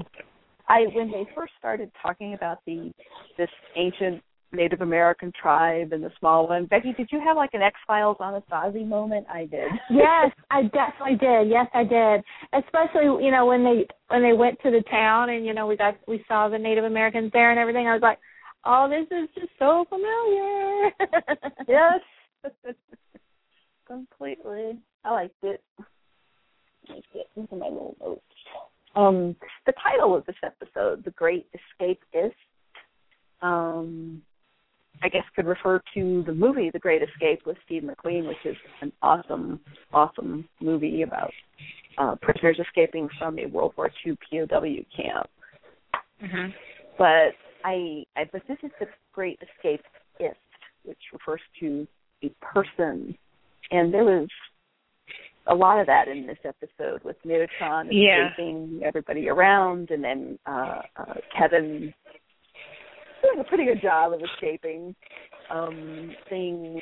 Uh, so I, I I really like that. And Ben Edlund, there's always lots of different layers. and Castiel. No, and you, yeah, and Castiel, Castiel. escapes. Naomi Naomi escapes Crowley. Mm, Um, Crowley. you've there was a got- You've got Kevin. You've even got the motel the hotel manager escaping death because he's feeding Metatron Mhm. stories in exchange for eternal life. Mhm. So yeah, definitely layers upon layers on that one. Yeah, I also liked them talking about, um, again, with the writers playing God of their own little tiny universes. Another Yeah. comment moving on from Chuck, Chuck Shurley being Carver Edlund, and writing is hard.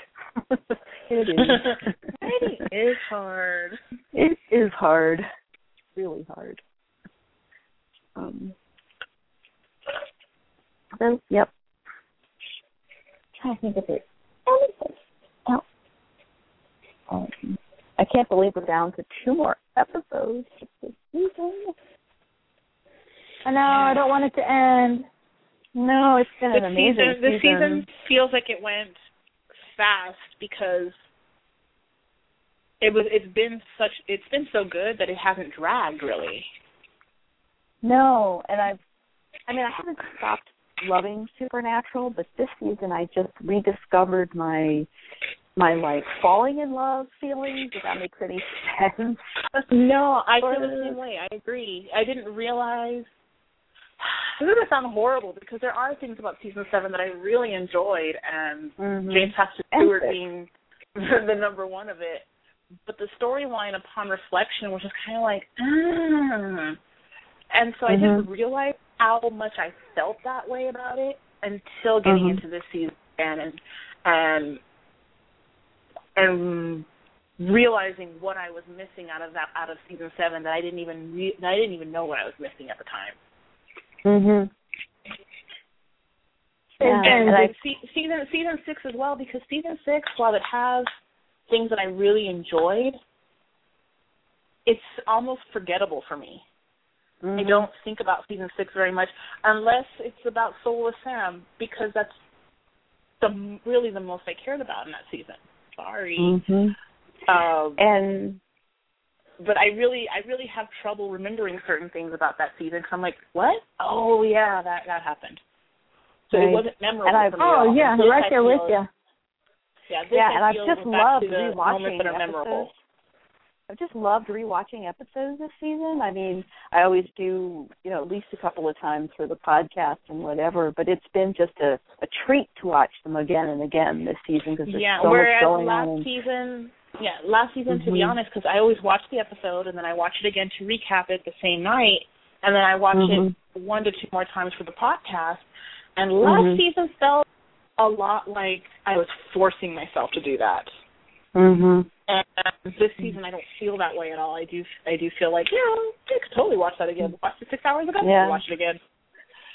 Yeah, and mm-hmm. even makes me want to watch like lots of the other episodes again too. You know, it's almost like I said, I've just sort Mhm. of rediscovered my my falling in in love phase. But also last season we talked about a little bit before. It was, and the season before that, it was so so dark and difficult Mhm. and tragic, and everything was taken away from Sam and Dean. Everything, their car, their their family, their hunter family, people they knew, eh, people they barely came in contact with. They were so there was like so little humor or lightness or hope. It was it's not so much that sometimes the the writing or the episode was bad. I don't mean it that way. I mean no, it was just it was lacking, but it that weighed but that you. hurt. It, it weighed on you a lot. Mhm. Was, I do have to say though, because I went and looked up season six right now, because like I really am forgetting season six. What happened? Turns out season six actually has some of my absolute favorite episodes, like Caged Heat and the Man Who Would Be King. So I guess I cared Mhm. more than I thought I did, but I don't remember like I constantly forget the whole Campbell thing. I didn't care. Mhm. Oh, Mitch Pileggi. I can't forget Mitch Pileggi. Oh, I I love like Mitch Mitch. Pileggi. I like Mitch, and I like, but I didn't care about the Mm. storyline. You know, I we thought- got some we got some great people that we could welcome into the the family for it, but I didn't care about the storyline at all. I'm glad I I'm was glad the actors were there, but I've said it before a million times, and I know I'll keep saying it. I was very disappointed with the Campbell storyline. It went nowhere. Mhm. Like, you know, yeah, you it, bring Yeah. it was like It was disappointing then- that way. It was a huge thing. It was like Grandpa Winchester, which even though he was only in one one episode, I they, it was they did amazing things with that one episode. I wish he was around more, but if he only had to be one episode, it's a classic. And he was not wasted, but the Campbells, I mean, you had Mitch Pileggi, Corin Nemec, uh, I, uh, uh, and shoot, I forgot Rick Worthy. the, uh, that's the where we get. Rick Worthy. Yeah, we get Rick Worthy in season six also. Again, character that we all liked, and it's just okay. But we Mhm. got Rick one more time in season seven. Yeah, but again, we're still going, and then Mhm. Yeah. So. Yeah, and I, I it was- it love the. like I, I can't think better. of her name. The actress who played Gwen Campbell. She was great. I can't Yeah. remember her name, but I loved her. Speaking of people dying right and left, she was another one that I wish was still around. She was starting to sort of come around to to the Winchester side a little bit, and she was gone. And Nice in that one episode, we lost Gwen, we lost Grandpa Campbell, and we lost Rufus. And three of my favorites, boom, dead one all in one episode. um, I'm seriously laughing right now because I'm like I said, I'm going through season six char- uh, episode listing, and I'm like, no, really like that episode, really like that episode, really like that episode.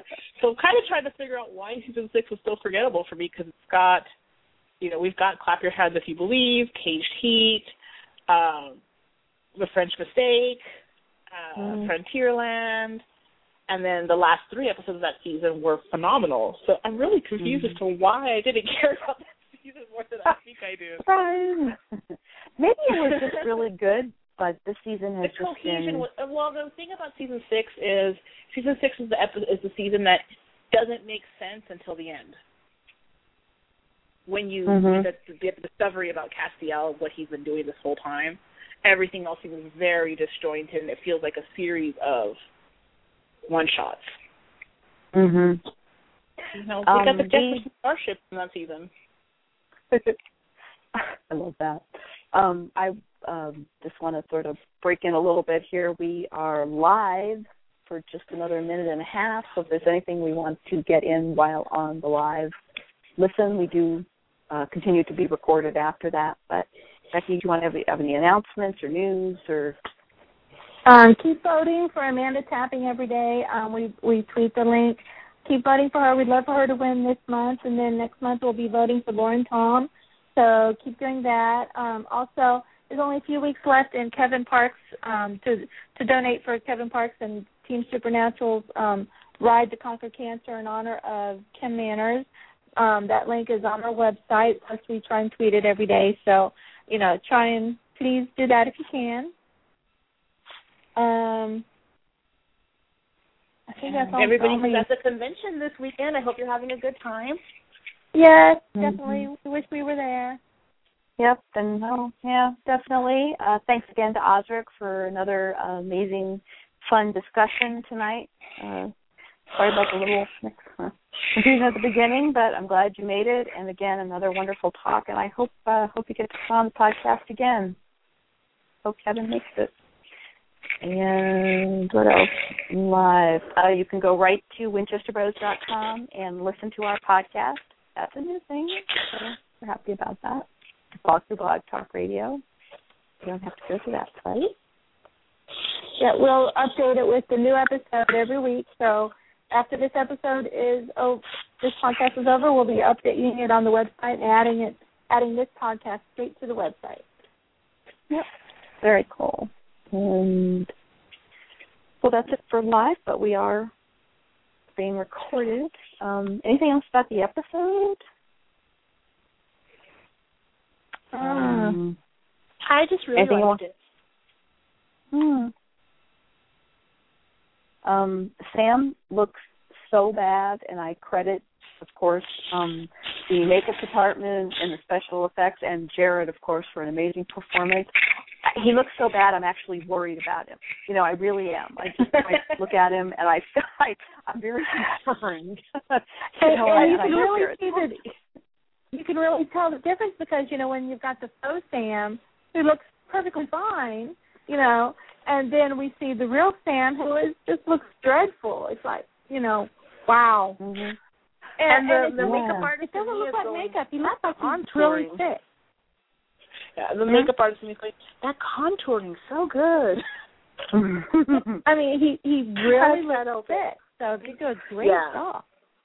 And you Yeah, could really- really, see it when he'd been in the ice bath and his hair was wet and he and, Yeah. and he sits up and he pushes it back and all you can truly focus on is his face and I was like, Oh my goodness, he's so pale and his eyes and like holy cow, Sam And I'm very worried about Garth because nobody seems to have seen or heard from him in a Oh, while. That's that's something I was gonna uh, I was gonna mention and I completely forgot. I'm wondering if something happened to Garth because there is that what almost feels like a random scene of Dean calling whoever Keel is and Mhm. saying, you know, I know nobody's heard from him. Mm. Yeah, it's not good. I'm I'm either he's gone to ground for some reason or something's happened to him and I will be Yeah. pretty unhappy And I about thought- that. that was almost unnecessary to have there because we understand as the viewers that we're not going to see Garth and that we just assume he's on a hunt. So pff, whatever. So it almost Mhm. felt like that was an unnecessary scene, but Ben Edlund doesn't do things unnecessarily. The only good news I might have for you guys is um, during DJ's panel yesterday, he did say that Adam Glass has come up with an uh, episode that he wants to write about Garth for season nine. So, Well, it you could- know, It could take place with Ghost Garth. right? It, Yeah, it or could, you know, that doesn't necessarily It mean be- it's good news. Yeah, it could be a flashback episode. Like if we're having a memorial in season nine for Garth, well then, you know, we're gonna have a flashback episode. So it could be a lot of things, but you know, not saying that he's dead, but I'm wondering if something has him and is trying to get information on him because he was been he was basically, you know, the keeper of the prophet in the Mhm. in the beginning And we and do middle know- the season. we do know Mrs. You know, supposedly Mrs. Tran is killed. So Mhm. you know, then the next, you know they would Lies. go after Garth. Right, right. Yep. Then Crowley would go after Garth too, of course. You know, and Yeah. I wonder if Garth took Mrs. Tran and went on the run or found her almost dead I and, and support his- that theory. you know, and he's actually letting everybody think she's dead and she's actually okay and he's just protecting her somewhere, you know. So I, I what I Kevin, really like that theory. What if Hmm. Kevin, you know, told Garth that you know I'm fine, I'm here on this boat, it's all warded and everything. Go protect my mom, and Mhm. that I like that idea. Yes. yeah, Yes. yeah. So but well this is my this knows? is my But- canon now. I'd like to thank you very much for it. It is now my canon. Thank thank you. well, you're very welcome. I was Good- I good was job, good desperate. I was desperate. It was like there's just got to be a way. they have to be a way. the last act, the last act of a desperate fan. oh gosh, can we can we talk about the preview for the next episode? I mean, we're we're not live anymore. We are. It's pretty much the end of our of our. So anybody here. who's listening to the recorded ver- or the recorded playback of us, stop now. if you don't want it. you don't want to know. Um, the preview and the one picture I saw it just cracks me up every time I think of it. Cass is they're they're watching the projector, the little film they're showing, Sam is showing, and Cass has a thing of Jiffy Pop in front of him, which I love that. Love. I love that because it. I like when little things showcase how Castiel's not a human, and I because there were there have been times where he has to remind people that like I'm an angel, like I'm all powerful and I can be a dick, and so I like the callousness of of that. I just love it. He's got Jiffy Pop. And I, you know, he's acquired a taste for coffee now too. So. Yes. I, I want to mention. I want to mention a picture for the finale. Mm-hmm. Um, you know, the the photos came out for that this week. There's mm-hmm. a picture of Sam, or it's like it's when when I got the pictures to post to the website. I, as soon as I looked, at, it, I was like, "Oh, Sam!" I mean, he's just gone downhill, and mm. he's oh my gosh, he just looks so pitiful, and it's like this is just is not good. And no, no, no, no, no. I can't even imagine how the season's going to end. you know, no. I mean, the title is sacrifice, so there we know there has to be at least one, and there's probably going to be several, and many things sacrificed, prop real, and and um emotional sacrifices um, and what's sacrificing interesting of is beliefs. I just don't know. Arrow, Arrow's season finale is the same night, and its title is also Sacrifice. I, I think that's mm-hmm. just so wild. Yeah. Hmm. I know. And I those just, pictures are very I, distressing.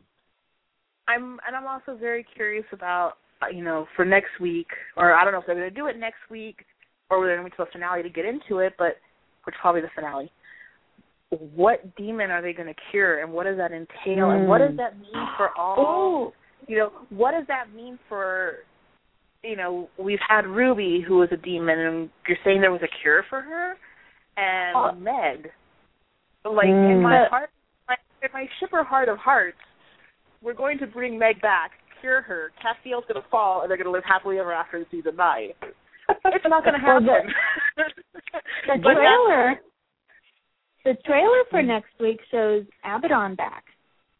Yeah. So. And, but so I'm thinking that's she could be a red herring. I mean, the demon we could be talking that's about what I, curing is Sam. Sam. You know, the, the trailer, the Well, trailer very, very rarely give us anything of meat. You know, Mm. usually everybody freaks out about trailers, and then we come to find out that that was just you know a blip Mhm. in the in the episode. Yeah. I hope it isn't a a red shirt demon, an unknown demon, somebody we've never seen before. I hope it's somebody that matters. That is that is part That's of the, my other thing. Like like to to cure Abaddon, like we just met Abaddon anyway, and yeah. there's And no emotional cool, there's no but I don't emotional care if she's connection there. Exactly. Like I, you know, she's a fun she's a fun demon for the episode, but I'm not gonna. I would have never thought about her again until seeing the Mhm. preview. Would have never occurred to me that she would ever In a show back up, and nor, nor do I care. In a way, could the demon to be cured is Sam? And you know, I mean, that would be a sacrifice if he's like, I, I don't know. I just, I don't know. I'm trying to think of all sort of different angles to be something we don't expect. I, I don't know. I'm I mean, what demon is left? Um, could it be Crowley? You, you guys, you guys are are going with you know uh, not Abaddon. She's just a red herring. I'm gonna put my money on it being Abaddon. So we'll, we'll you know, so I'll be the odd man Oh, out. See. And- Yeah, and I will say it's mostly because I don't want it to be Abaddon. Again, because to me Abaddon doesn't matter. Not that she Mm. doesn't Oh, I matter in the totally agree. of their world, but she doesn't. She doesn't matter to us. And I would like it to be a demon that matters to us. Crowley. I can um, I completely agree with you, but in our world, the only demons that would matter to us that's left really is Crowley, and I don't Mm. see them. I don't see them um curing him this week. I don't see them curing him in the season finale either. Mm. No. Yeah. I'm, So what like I demon said, I is think, left? I think unless it's really well done, or it, it ends up being a, just a very throwaway moment that okay, we finished the last trial, but that's not really what we have to finish up. That just gives us the ability to finish this up. I'll be disappointed if it's Abaddon. Mm. because the trials just enable them to Mhm. close the gates. I would imagine there's more to it than that. I don't think he's gonna, you know, they're gonna cure cure the demon and you know the gates are gonna shut. Right, It's exactly. not- I it, think it's, it can't be that way. I think this week will be them curing the demon, um, being Mhm. doing the last trial, and then the season finale will be closing the gates of hell, which Mm. I really don't see that working. I don't see them closing the I gates. And we've already had Metatron set it up to where it's one of those sounds good in theory kind of things. Right. Dean, You know, he's already telling Dean, "Are you sure this is really what you really want to do? Think about it." And I think Mm. what what the possibility could be is not every monster that they deal with comes from hell. So, if you get rid of, if you close the gates to hell, yes, nothing can come out, but nothing can go back in either. Mm. Excuse me, that's right.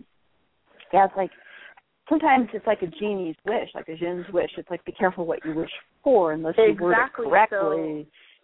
Yeah, It so doesn't we've got work out whatever demons all. are whatever demons are already on Earth. Where are they going to go? Even if Sam and Dean hunt them down and kill them, they're going to bounce off a closed gate. And you close the gates of hell, but purgatory is still wide open. Exactly. So is that going to overrun purgatory? So I I like the I like the fact that Metatron because I think that you know the idea that there has to be a balance that you can't close heaven and you can't close hell because Mm-hmm. the world requires balance. Yeah, lots of possibilities, but all of them, you know, they just have so many possibilities, and they're so interesting. And, Mm-hmm. and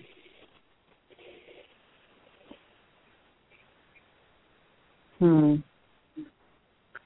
So we shall have to see. Yes. Well, we don't have too long to wait for the penultimate episode, and No, just a few is days. And Wow. everybody listening, make sure um, you tune into our podcast um, this Saturday because we'll be announcing a very special guest who is going to be on for our finale podcast. You don't want to miss that, so make sure Nope. you listen. My mom just about died, so so you know. I just about died. Uh, yeah, I had to tell seriously. somebody, so I told my mama. I don't know. Can your mom be trusted? you know, she does have her super secret Twitter account. Uh she does she trolls. No, just kidding. My mother wouldn't my mother does not understand Twitter. She does not have a Facebook. She no, no, no, no. She wants a Twitter. She wants a Twitter, but only so that she can follow like the NBA and the NFL and tweet to those people. So she has no interest in fandom whatsoever. My husband just got a Twitter, and he like follows like me and our son and like his school, and like, and he he gets mad at me. He's like, "You tweet too much," and I'm like, "It's just when I check into Well, I- I saw Russ Russ had a tweet that it was like, if you tweet more than twice a day, you're gone. I was like, so you're gonna unfollow your wife? exactly. like, okay. And I'm I like, thought that was really funny. Like, those are just get glue check-ins. They're not real tweets. I always wanted to set up a separate account for Get Glue. So I could just get glue to my heart's content and get all my stickers because sometimes I don't check in because I'm like, um. So I would like to do that. But you know, that sounds, sounds like a lot of work. That also sounds like a lot of work on my part, and I'm lazy. well, should we wrap it up for this evening? I think it's appropriate for according to my clock it's ten thirteen. Yeah, I think so. My husband came in and went. Um, he's like, "It's after ten. You need to be getting off there, you know, because he wants to watch TV and and I, he has to be quiet when I'm podcasting." So. Yeah, my caller ID just came Wow. in my friend Marta, and we're going to see Iron Man three tomorrow. So she's probably calling like, "Well, what time are we going? When are you going to be here?" So I guess we should Well, check in. it's only eight fifteen where I am, so I'm gonna go watch last week's Hannibal because I haven't watched it yet, and do my nails. Sounds fun. Sounds fun. Yeah, I'm gonna redo the color that I showed you, Becky, and then I'm gonna do the chocolate dots like you said. Ooh, nice. Send me a picture. I will. Mm. Um, you know, anybody who follows me on Twitter on my own account, if you care, I'll probably tweet a picture because I like nails. and she and she's gotten me addicted to them, and it's all her fault. So yeah. A I don't do my fingers. lately. I don't do my hands, but I I do my toes quite regularly, and I have all sorts of crazy colors, and I I love doing them. I have a I'm really odd about toenails. I will only do my toenails in red or certain shades of pink. I will not put weird colors on my toes, but I will wear weird, weird Oh. colors on my fingers. So I'm like the opposite I have of minty green. I have else. a I have an orange. I have a beautiful, beautiful like like luminescent orange on right now. Pearly. Yeah, I pearly like it on other people. Really like when people wear navy blue or bright blue on their toenails, I'm like, that's so cute. They're like, oh, it's Mhm. so. I'm like, yeah, I won't do that. Sorry. Mm, Yeah, I have dark blue, but I love red. Yeah, I have I have like it's like three or Uh. four different shades of red. Um, I have black. I have minty green, pink. Yeah. If you're any kind of collector, nail polish is easy to get sucked into. Yes. Yeah. Yep, just ask me. Look at my pictures that I've been sent to Vinny, and she she can attest to that. And see, okay. Okay. think about the picture, your collection that you sent me, and my collection. The last time I counted my bottles, I had 287 bottles. Holy cow! And the last I'm like time I total counted, amateur. I can't even come The last time I counted my collection was before Becky and I went to Vancouver in uh October. Wow. So I've So probably got around 300 now. wow. I will pile all mine together and tweet a a picture of my rather pathetic little collection after that. At least it's Mine, mine are in a mine are in a three tiered plastic drawer, and that's just what's actually in a drawer. They're everywhere. They're everywhere. so Okay. Um, I'm sure we've lost pretty much everybody by now. So talking about nail polish, so that's it. We're very sorry about the nail polish, uh, but we will talk to you guys next week. Yep. Thanks Thanks, very much for listening. Thanks for listening. Thank Thanks. you again, Osric. Thank you, everybody. Thanks, everybody. Bye, everyone. Bye. Bye everyone.